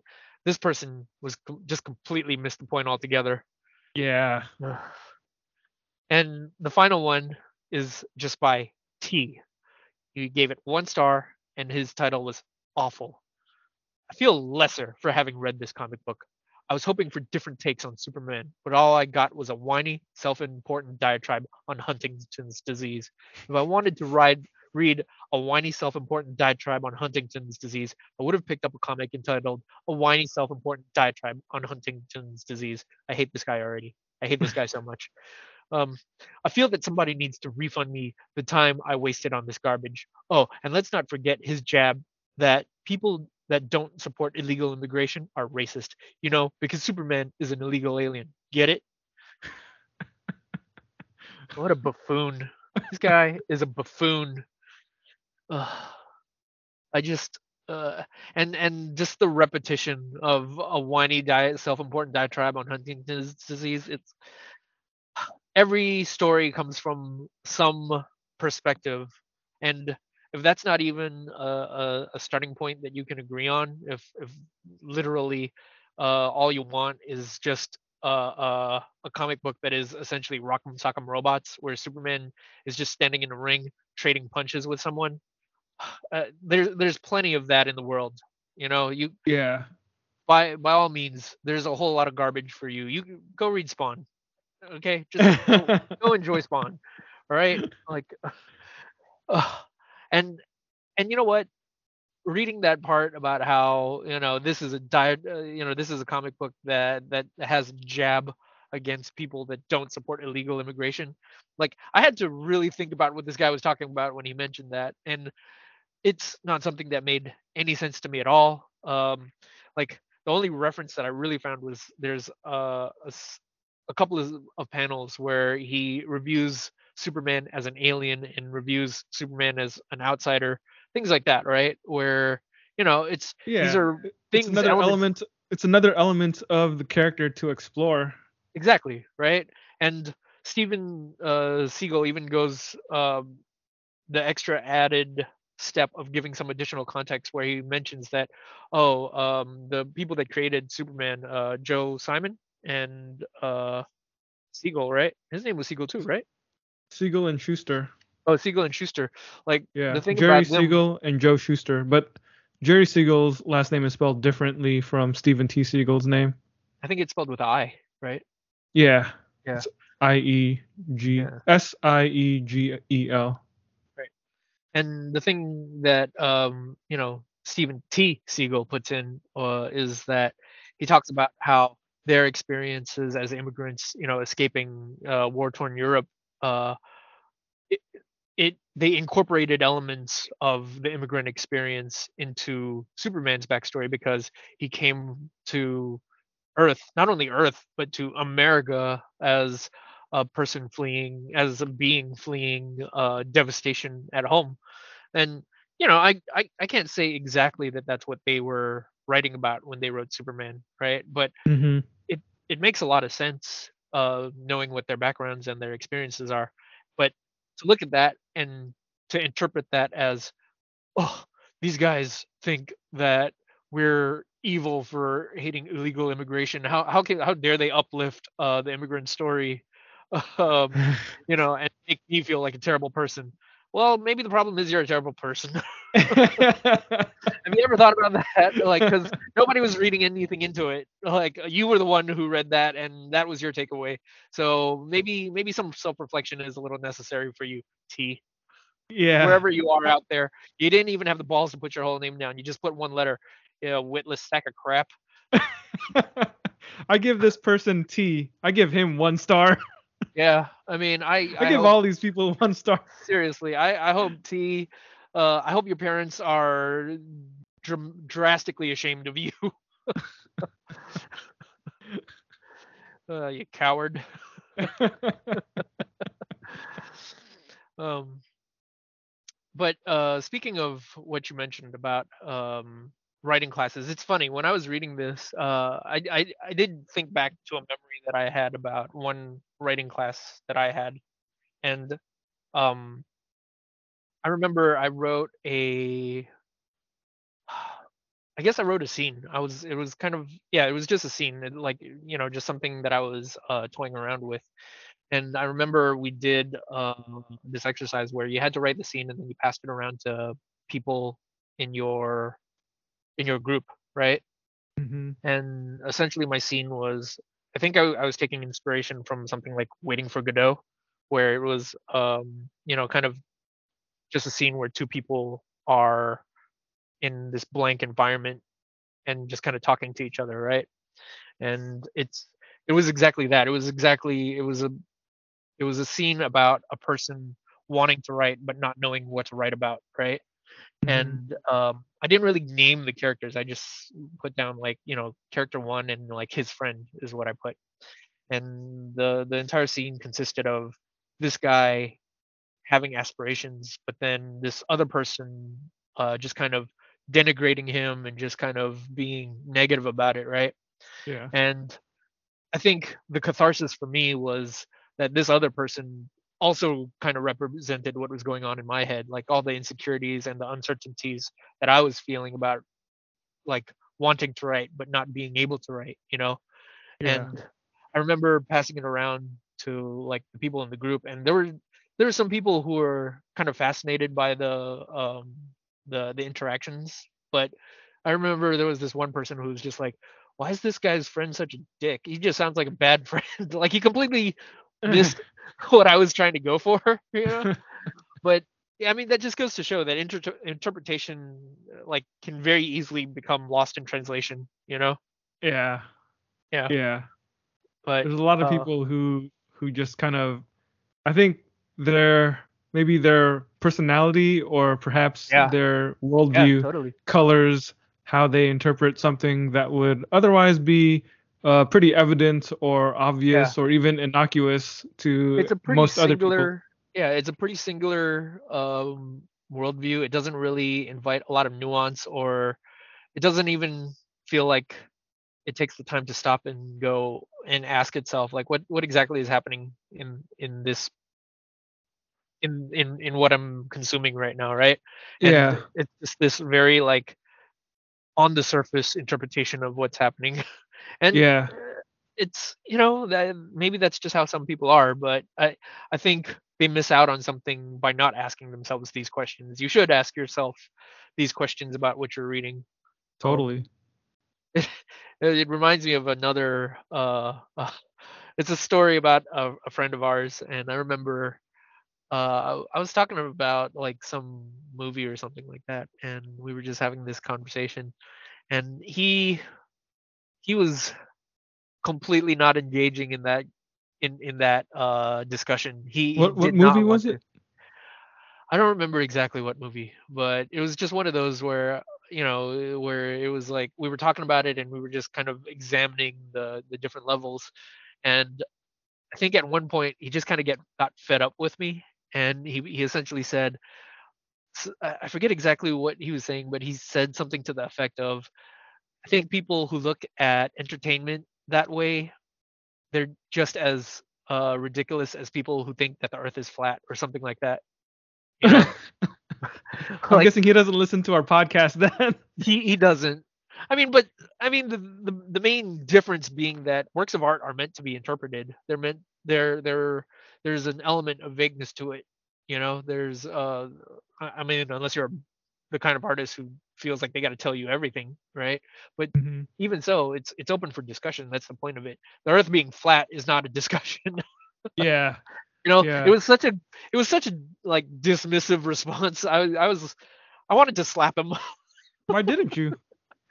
because you know violence, uh, although tempting, is not always the answer. That's true, but sometimes it is the answer.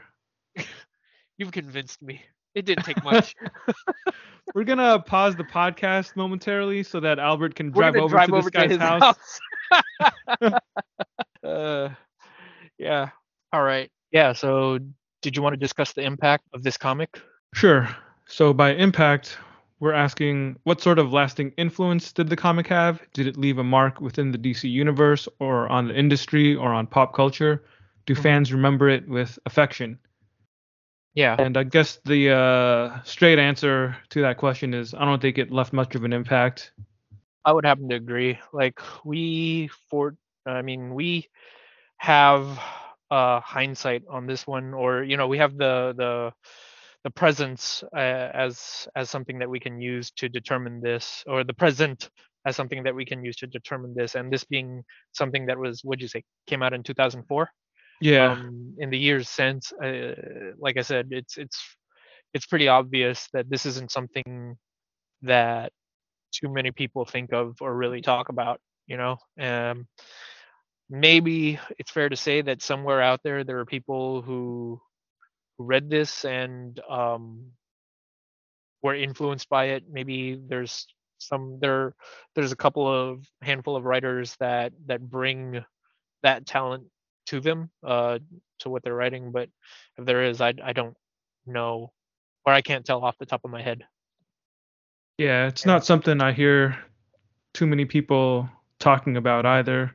I think yeah the one other time that uh I recall hearing people discussing it was uh last year I was listening to an episode of this podcast called Vertigo Voices Mm, mm, and uh they ended up doing an episode on on this comic. yeah So Yeah. I think people who who follow Vertigo and you know just good DC comics in general probably would remember this if they were around when it came out or if they just explored the backlog of Vertigo. yeah But as far as the general public goes, it's probably been forgotten, which is unfortunate. Yeah.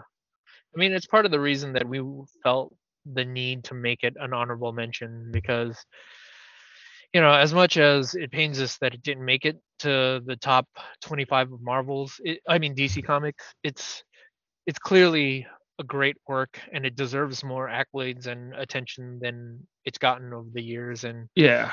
we wanted to to to give it praise and you know hopefully um the people that listen to us are the kind of people who would get something out of reading this you know so um yeah we we, we you know we we task ourselves with bringing the flame of enlightenment to the masses if not the masses then at least the people that listen to us yeah. yeah Yeah, I think the fact that uh, this didn't make our official top 25 list, it's no diminishment to the actual quality of the work. This is easily just as good as the other comics that made our final list yeah in terms of the quality it's just tough of the comic. Yeah, it's just that if we're if we're grading things based on our criteria, then when it comes to impact, this specific criteria, it's a bird just didn't get enough points there. But yeah like to me, that that doesn't really matter because I think this comic is just as good as anything else out there that DC Yeah. has put out.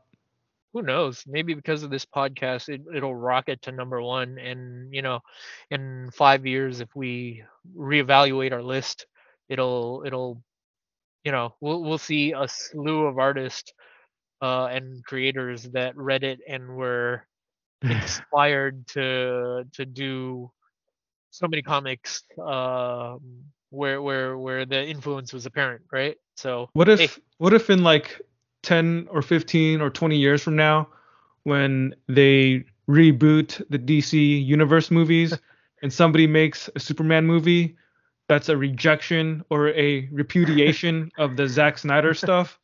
And that director says, When I was young, I read this comic called It's a Bird, and that helped me understand what Superman's all about. And he's not about killing people's dreams or killing people physically or anything like that. Dreams. He's about inspiring hope. I like that. I, I want that. That if that was the version of Superman that we had gotten, I would have wanted wanted that by far, for sure. Any Wait, day of the week the Superman huh? that kills dreams? Wait, I thought you said that it doesn't. He doesn't kill dreams. This inspired him to write a Superman that doesn't kill dreams. Was, yeah, was yeah. I, the opposite of Zack Snyder. That's what I'm saying. Yeah, that's what I was saying. Is like yeah. I would have wanted that by far. I mean, that's yeah. that's my ideal version of Superman. Is if if you had said that there's a director out there who wants to do a version of Superman for the movies that's based on the principles that were presented in It's a Bird, that is definitely the version of Superman that I would have wanted over yeah. what we did get, you know? Yeah. Yeah, that that would be pretty cool. Not not that I say not that I'm saying that a movie would justify the impact of the comic, but I think that would oh, be oh, yeah. a yeah. good step towards more public recognition for yeah. what this comic conveys and communicates and you know what talking about it now like again back to us harping on society but I, I think that's it's yeah i mean that it becomes a question of like well at at one point is it a matter of what if this is just uh, uh, an indicator of what the people want, right? What if this is just if this is the Superman that speaks to them, if this is the Superman they want, then what does it say about us as a people? And yeah, like right, like it just means think about what that actually says. It, it says that uh, yeah, we do not want, we do not believe in compassion. We do not believe in justice. We don't, you know, like I, what we're seeing is we want people who want, you know, characters that are more that take action, characters that are you know judge, jury, and executioner, characters that uh, have their power and wield it with an iron fist. You know, mm-hmm. and mm-hmm. yeah, I don't know, like what's wrong with compassion? What's wrong with like leadership? Uh, what's wrong with hope? yeah, exactly.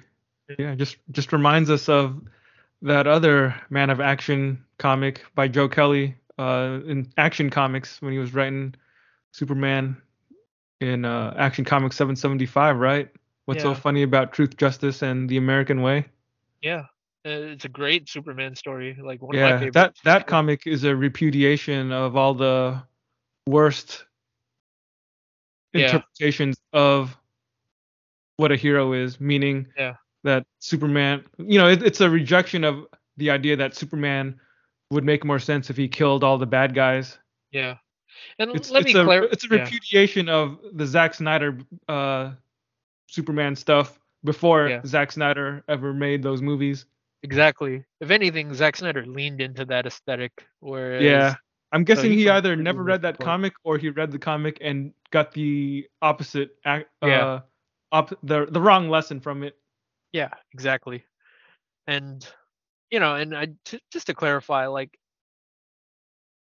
I, I I read all sorts of comics, and you know, there's a type of comic like that that I do enjoy. Right? I'm not saying that those are stories that I'm completely against, but I yeah, just don't. I'm against them when comics... when they use Superman to tell those yeah. stories.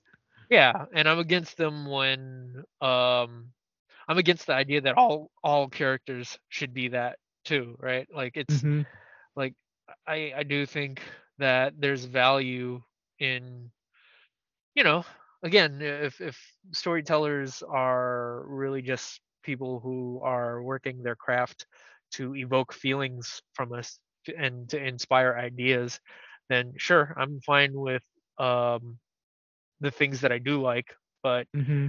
uh you know as as a conscientious reader you should be able to expose yourself to more than just that, right? You like Yeah. I, I get it. Junk food is delicious. Um, you know, I, I go to Taco Bell all the time, so yeah, I'm not I'm not guilty. I, I mean, I'm not innocent of that for sure. But uh, you you you want to try to widen your uh exposure. You want to yeah, exactly. You want to at least try to widen your exposure, right? So Yeah. Totally. Yep. Well, let's get to our final criteria, which is Let's. withstanding the test of time.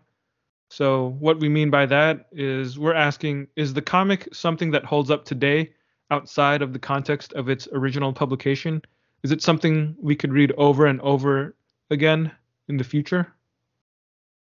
I my short answer is yes, absolutely. If anything, it's more relevant. Mm-hmm. Um mm-hmm. I mean, again, we we've the the theme of the show. Y- you know, out.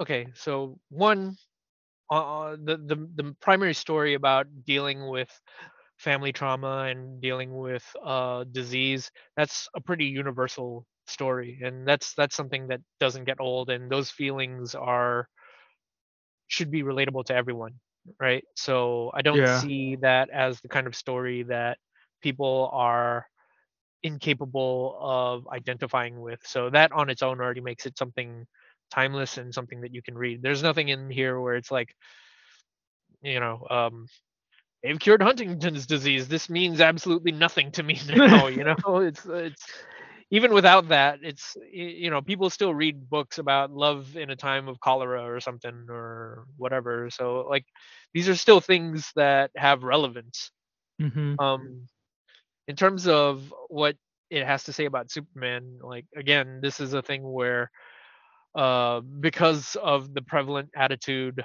of uh the current state of superman and just the world how the world views him this is a thing where i think you need a comic like this more than ever because it needs to uh, it's it's the sort of thing that acts as a reminder to people that hey superman is you know he's good there's nothing wrong with being good and not being a vindictive bastard Mm-hmm. you know Mm-hmm. yeah so yeah he's a character that just points towards hope. He Yeah. brings he brings hope to people who read his stories, and I th- I think when Superman stories are done well, that is probably one of the underlying uh, elements of the best Superman stories. Yeah. And mind you, like when when they were trying to do a lot of those, uh when they were trying to redo uh Superman and uh you know, they were there was I don't know if people remember this, but there was that brief period of time where they were trying to respond to critics and you know, like they began injecting more hope, quote unquote, into Superman, right? So Wait, they what, what, in- when was this? What are you referring to? I want to say, uh, I, I think after Man of Steel, a lot of people were like, The movie? oh, yeah, after Man of Steel, the movie, a lot of people were, were talking about it and they were like, oh, Superman really didn't care about all the people that died in those buildings and he yeah. didn't seem like a nice guy. So there, there was this attempt, or at least from, uh, you know, Batman v Superman, it felt like there was this attempt to make Superman more hopeful, right? So there was even, you know, uh, there there might be some people who might look at certain scenes where they go, "Hey, Superman's hopeful." Uh, you know, he there's that scene where he looks at his chest and he goes, "This symbol stands for hope." Blah blah blah, and I, it just feels so shallow, you know, so That's, hollow. that's pretty empty. right. Do you remember that scene where they were like, that, Now I remember it. I Yeah. had I had forgotten it until you brought it up. Yeah, where the guy was where um, what's his name? Uh, the actor. Henry Cavill. Yeah, where Henry Cavill was like, on my planet, this this symbol means hope, and you know, for that to be like, see, he's hopeful. you know, it's just you might have a- killed hundreds or thousands of people in this battle that destroyed city blocks, and the only way he was able to defeat his enemy was by killing Zod. But other than that, he's a pretty hopeful guy, He's man. super hopeful, super Yeah, hopeful. Yeah. Yeah, it just feels like such a such a throwaway line, you know, just to be like, Yeah, it "Yeah, see, really means nothing. yeah, see, hopeful. Oh man. But yeah, that's um yeah, so I, I think what it lacks in impact, it, it it certainly makes up for in its ability to wi- withstand the test of time and uh really the other the other criteria as well, you know? The, like there's so much of this comic to to just love and to to ponder. Yeah, there there were so many scenes in the comic that we could have picked out and and just like read the dialogue and described and pointed out like why that's such a cool little moment. Mhm. But yeah, the, we just don't have time for for all that because we'd, Yeah. we'd be here all all day uh Yeah. recording this podcast. It's already Yeah. pretty long. We already record pretty long episodes Yeah. but uh, you know, I also think that would kind of spoil maybe uh, a little bit of the discovery if you haven't read this comic yourself. Hopefully, we've we've told people enough about it or described it well enough to encourage people to seek it out if they haven't read it yet. Absolutely. But uh, yeah, I, I really like it too, man. And like you were saying, like I, all I can do is just echo all the points that you were just saying in terms of how it withstands the test of time. It's uh, yeah, more relevant than ever. And I think even as time passes on, it will continue to maintain that status and probably even grow in its stature because the exploration of Huntington's disease and his own, you know, personal journey there, that's a pretty timeless story in and of itself, even Yeah. uh, without Superman involved. But putting Superman into the mix, there's this uh, additional layer. Um, There's With- an additional layer of meaning. yeah, exactly. Yeah. And how he, how the creators present Superman in this book, it's something that will always be relevant because Superman. I won't. I won't say he's completely immutable through the years, but there are certain core fundamental concepts about Superman that I think will be true no matter Yeah. what time period we're in. He had a mullet. Yeah. So so don't tell me he can't change. yeah. Yeah, he can certainly change, but there are certain fundamental truths to Superman that will remain constant over time. So we have could a be reading this comic or a man when, bun or yeah, or uh, a perm or or whatever. But as long as he doesn't kill, then he's still Superman in my book. exactly, exactly. 30, 40 years from now, we could pick Yeah. this up and we'll still recognize what Superman is all about, you know? Yeah, yeah, and yeah, it's it's just my hope that people recognize that and that you know I I, I do feel like these things tend to come in waves and maybe maybe uh you know the the idea of a violent superman or an angry superman is something that passes but um but yeah you know i, I don't i i don't want to live in a world where uh the primary version of superman is angry dick Yeah. you know that ain't i don't Superman need at that all. yeah i don't need that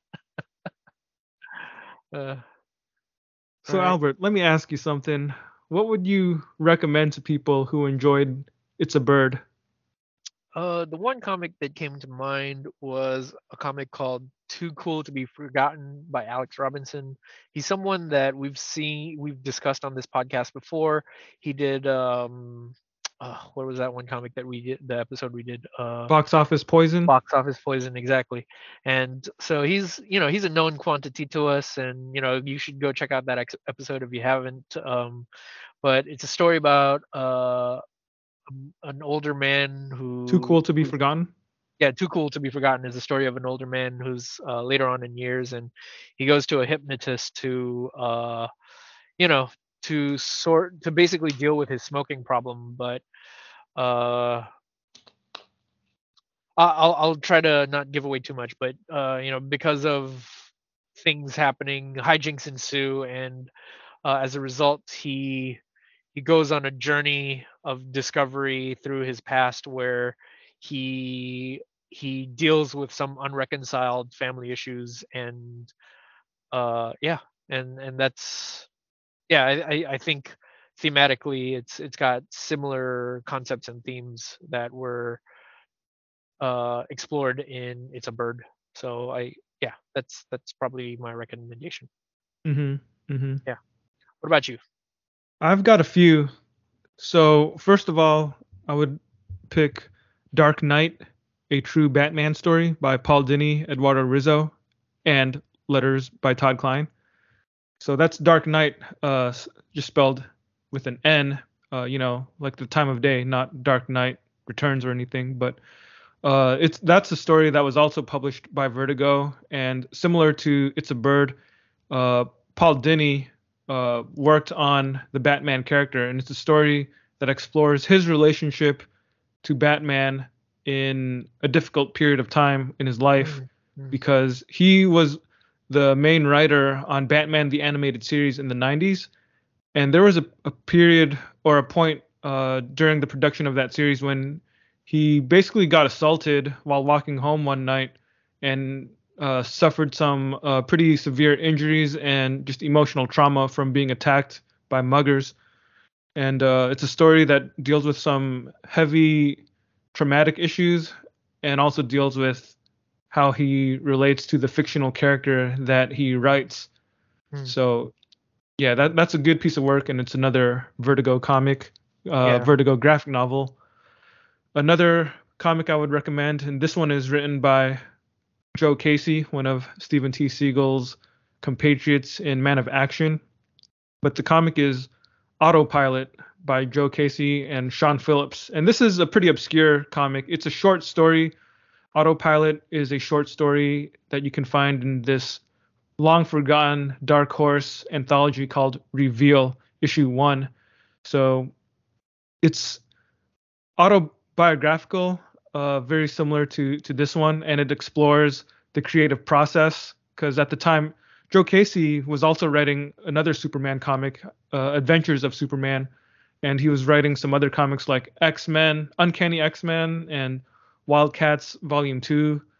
So it, it explores the creative process and what he was going through uh, mentally and emotionally. This is like right around the time of of 9/11, and he was like thinking about is it what's even the point of like writing these kind of stories when like all the serious stuff is happening in in life Mm. um, and it also deals with the tension between uh, who he was writing for. And from what I remember, it's it deals with the ideas of writing for oneself, writing for one's employer to you know to please the publisher, or writing to please the fans. So like there's that three-way tension uh, that comes into play. I think it's pretty insightful and interesting. And Sean Phillips is just an awesome artist who was also drawing his Wildcats comics at the time. Yeah, yeah. And finally, for people who want to experience a good Superman story, definitely just got to go with All Star Superman by Grant Morrison, Frank Quitely, and Jamie Grant. It's a good summation of the hopeful qualities that are conveyed throughout It's a Bird. And yeah, I would, if you just want a straight up Superman comic, to, you got to start with All Star Superman. Yeah, yeah. And just for uh, references' sake, if you want to read Steven T. Seagle's actual run on Superman, he wrote Superman issues 190 to 200, plus the 10 cent adventure one shot. Uh, he he and Kristiansen also reunited in Superman Batman number 75 for a story titled "It's a Bat."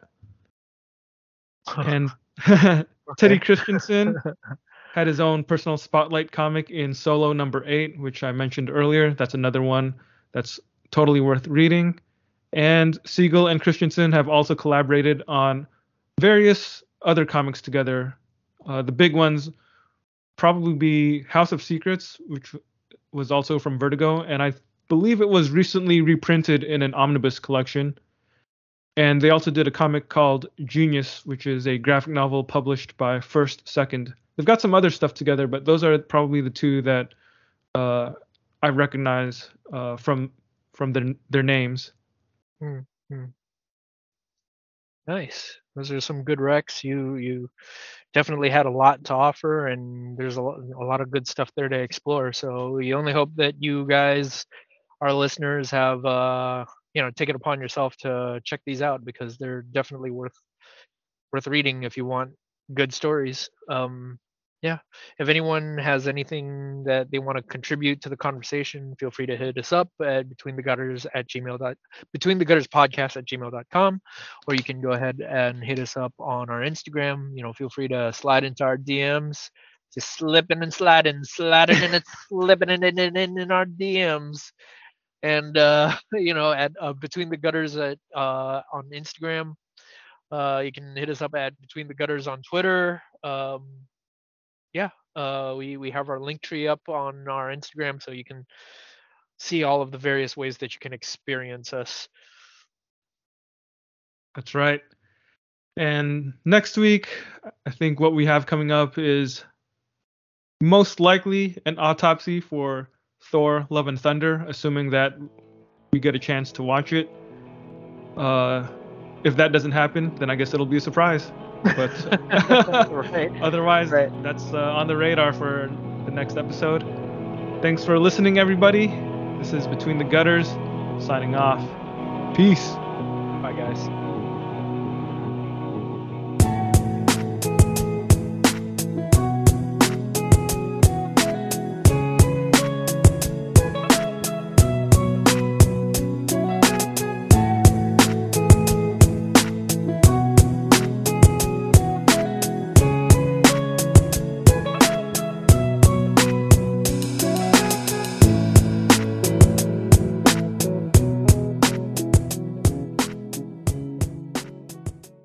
Albert. What up? Do you have any predictions for Love and Thunder? Oh man. Do I predict that there will be love and or thunder? I don't know. That's it's kind of a huge ask. Uh, mm-hmm. but mm-hmm. you know what? I, I have faith in Waika Taiti Waiko Taititi. Waika Taititi. I'm terrible at this. Isn't his but, name Taika? Taika Waititi. now you're making yes. me confused. No, I think you're right. I think you're right. Um, I don't have it in front of me, so I'm just pulling it from memory, and I think my memory is uh, classically uh, uh, full of holes. So okay.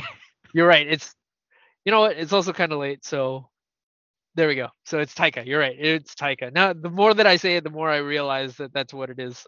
okay. We are recording this at 4:30 a.m. in the morning, and Albert has been awake for 47 hours consecutively. Yeah, yeah. I mean, when you do that much cocaine, it's uh, it's it's quite the journey. It's uh, yeah. I I no longer feel things in the tips of my fingers. do you think there will be any? What What do you predict the post credit scene will be? Ooh, shoot. Let's say that I don't even know, man. Like Morbius, Jared Leto shows up as Morbius and says, "Look, guys, I just want you to know I'm really sorry for that whole Morbius fiasco. So, Morbius out. Morb, Morb out." It's Morbin time. It's Morbin time. now I want that post credit scene. uh. do you think that this movie will touch on Jane Foster's cancer, or do you think they'll save that for the sequel? Uh, I th- I think they'll. Uh, I don't know. Like if they want to slow play it, for maximum effect, I, I, I imagine that they'd save it for the next movie, or or like tease tease the idea of it in this movie. But mm-hmm. I don't know. I, I I think part of me just wants them to just go for it. You know. In this movie. Well, no. You know what? I'd be fine with it if they if they played it out and just kind of let you know that something's wrong with her, but you're not sure quite what. You know. Yeah, I actually kind of hope that happens. I I'd want a sequel that's dedicated to her struggles. With that. Yeah. Mm-hmm. Yeah. Sounds good. uh, I'm I'm I'm about that. Yeah, I think it would work for me if this movie just has her, you know, fighting alongside Thor and doing all that other stuff uh, alongside alongside him and his allies. Yeah. Yeah, and maybe we do get some hints that you know something is not perfectly well with her health. Yeah. Perhaps Exactly. Yeah, and perhaps one of the end credit scenes will be her checking into chemo or something. Yeah. Yeah. I think now that, that would work it, for that me. makes sense. Yeah. Yeah. That that makes more sense. I, I want I want them to be able to draw out the story and and Yeah. really get Make you people savor it. yeah like really Yeah. get people t- uh, to care that that Jane Jane is Thor and then uh show that you know why she deserves to wield Mjolnir Yeah. and then at the yeah. at the end of the next or at the in the next story then you you can explore um the cost of heroism that she's going Yeah. through you know Yeah. Then in the end credit scene, the doctor turns out to be Jared Leto as Morbius. oh let me give you a blood transfusion Yeah. He goes, I'll make you a living I'm vampire. Jane, I'm sorry. You've got cancer. But you know what? It's Morbin time.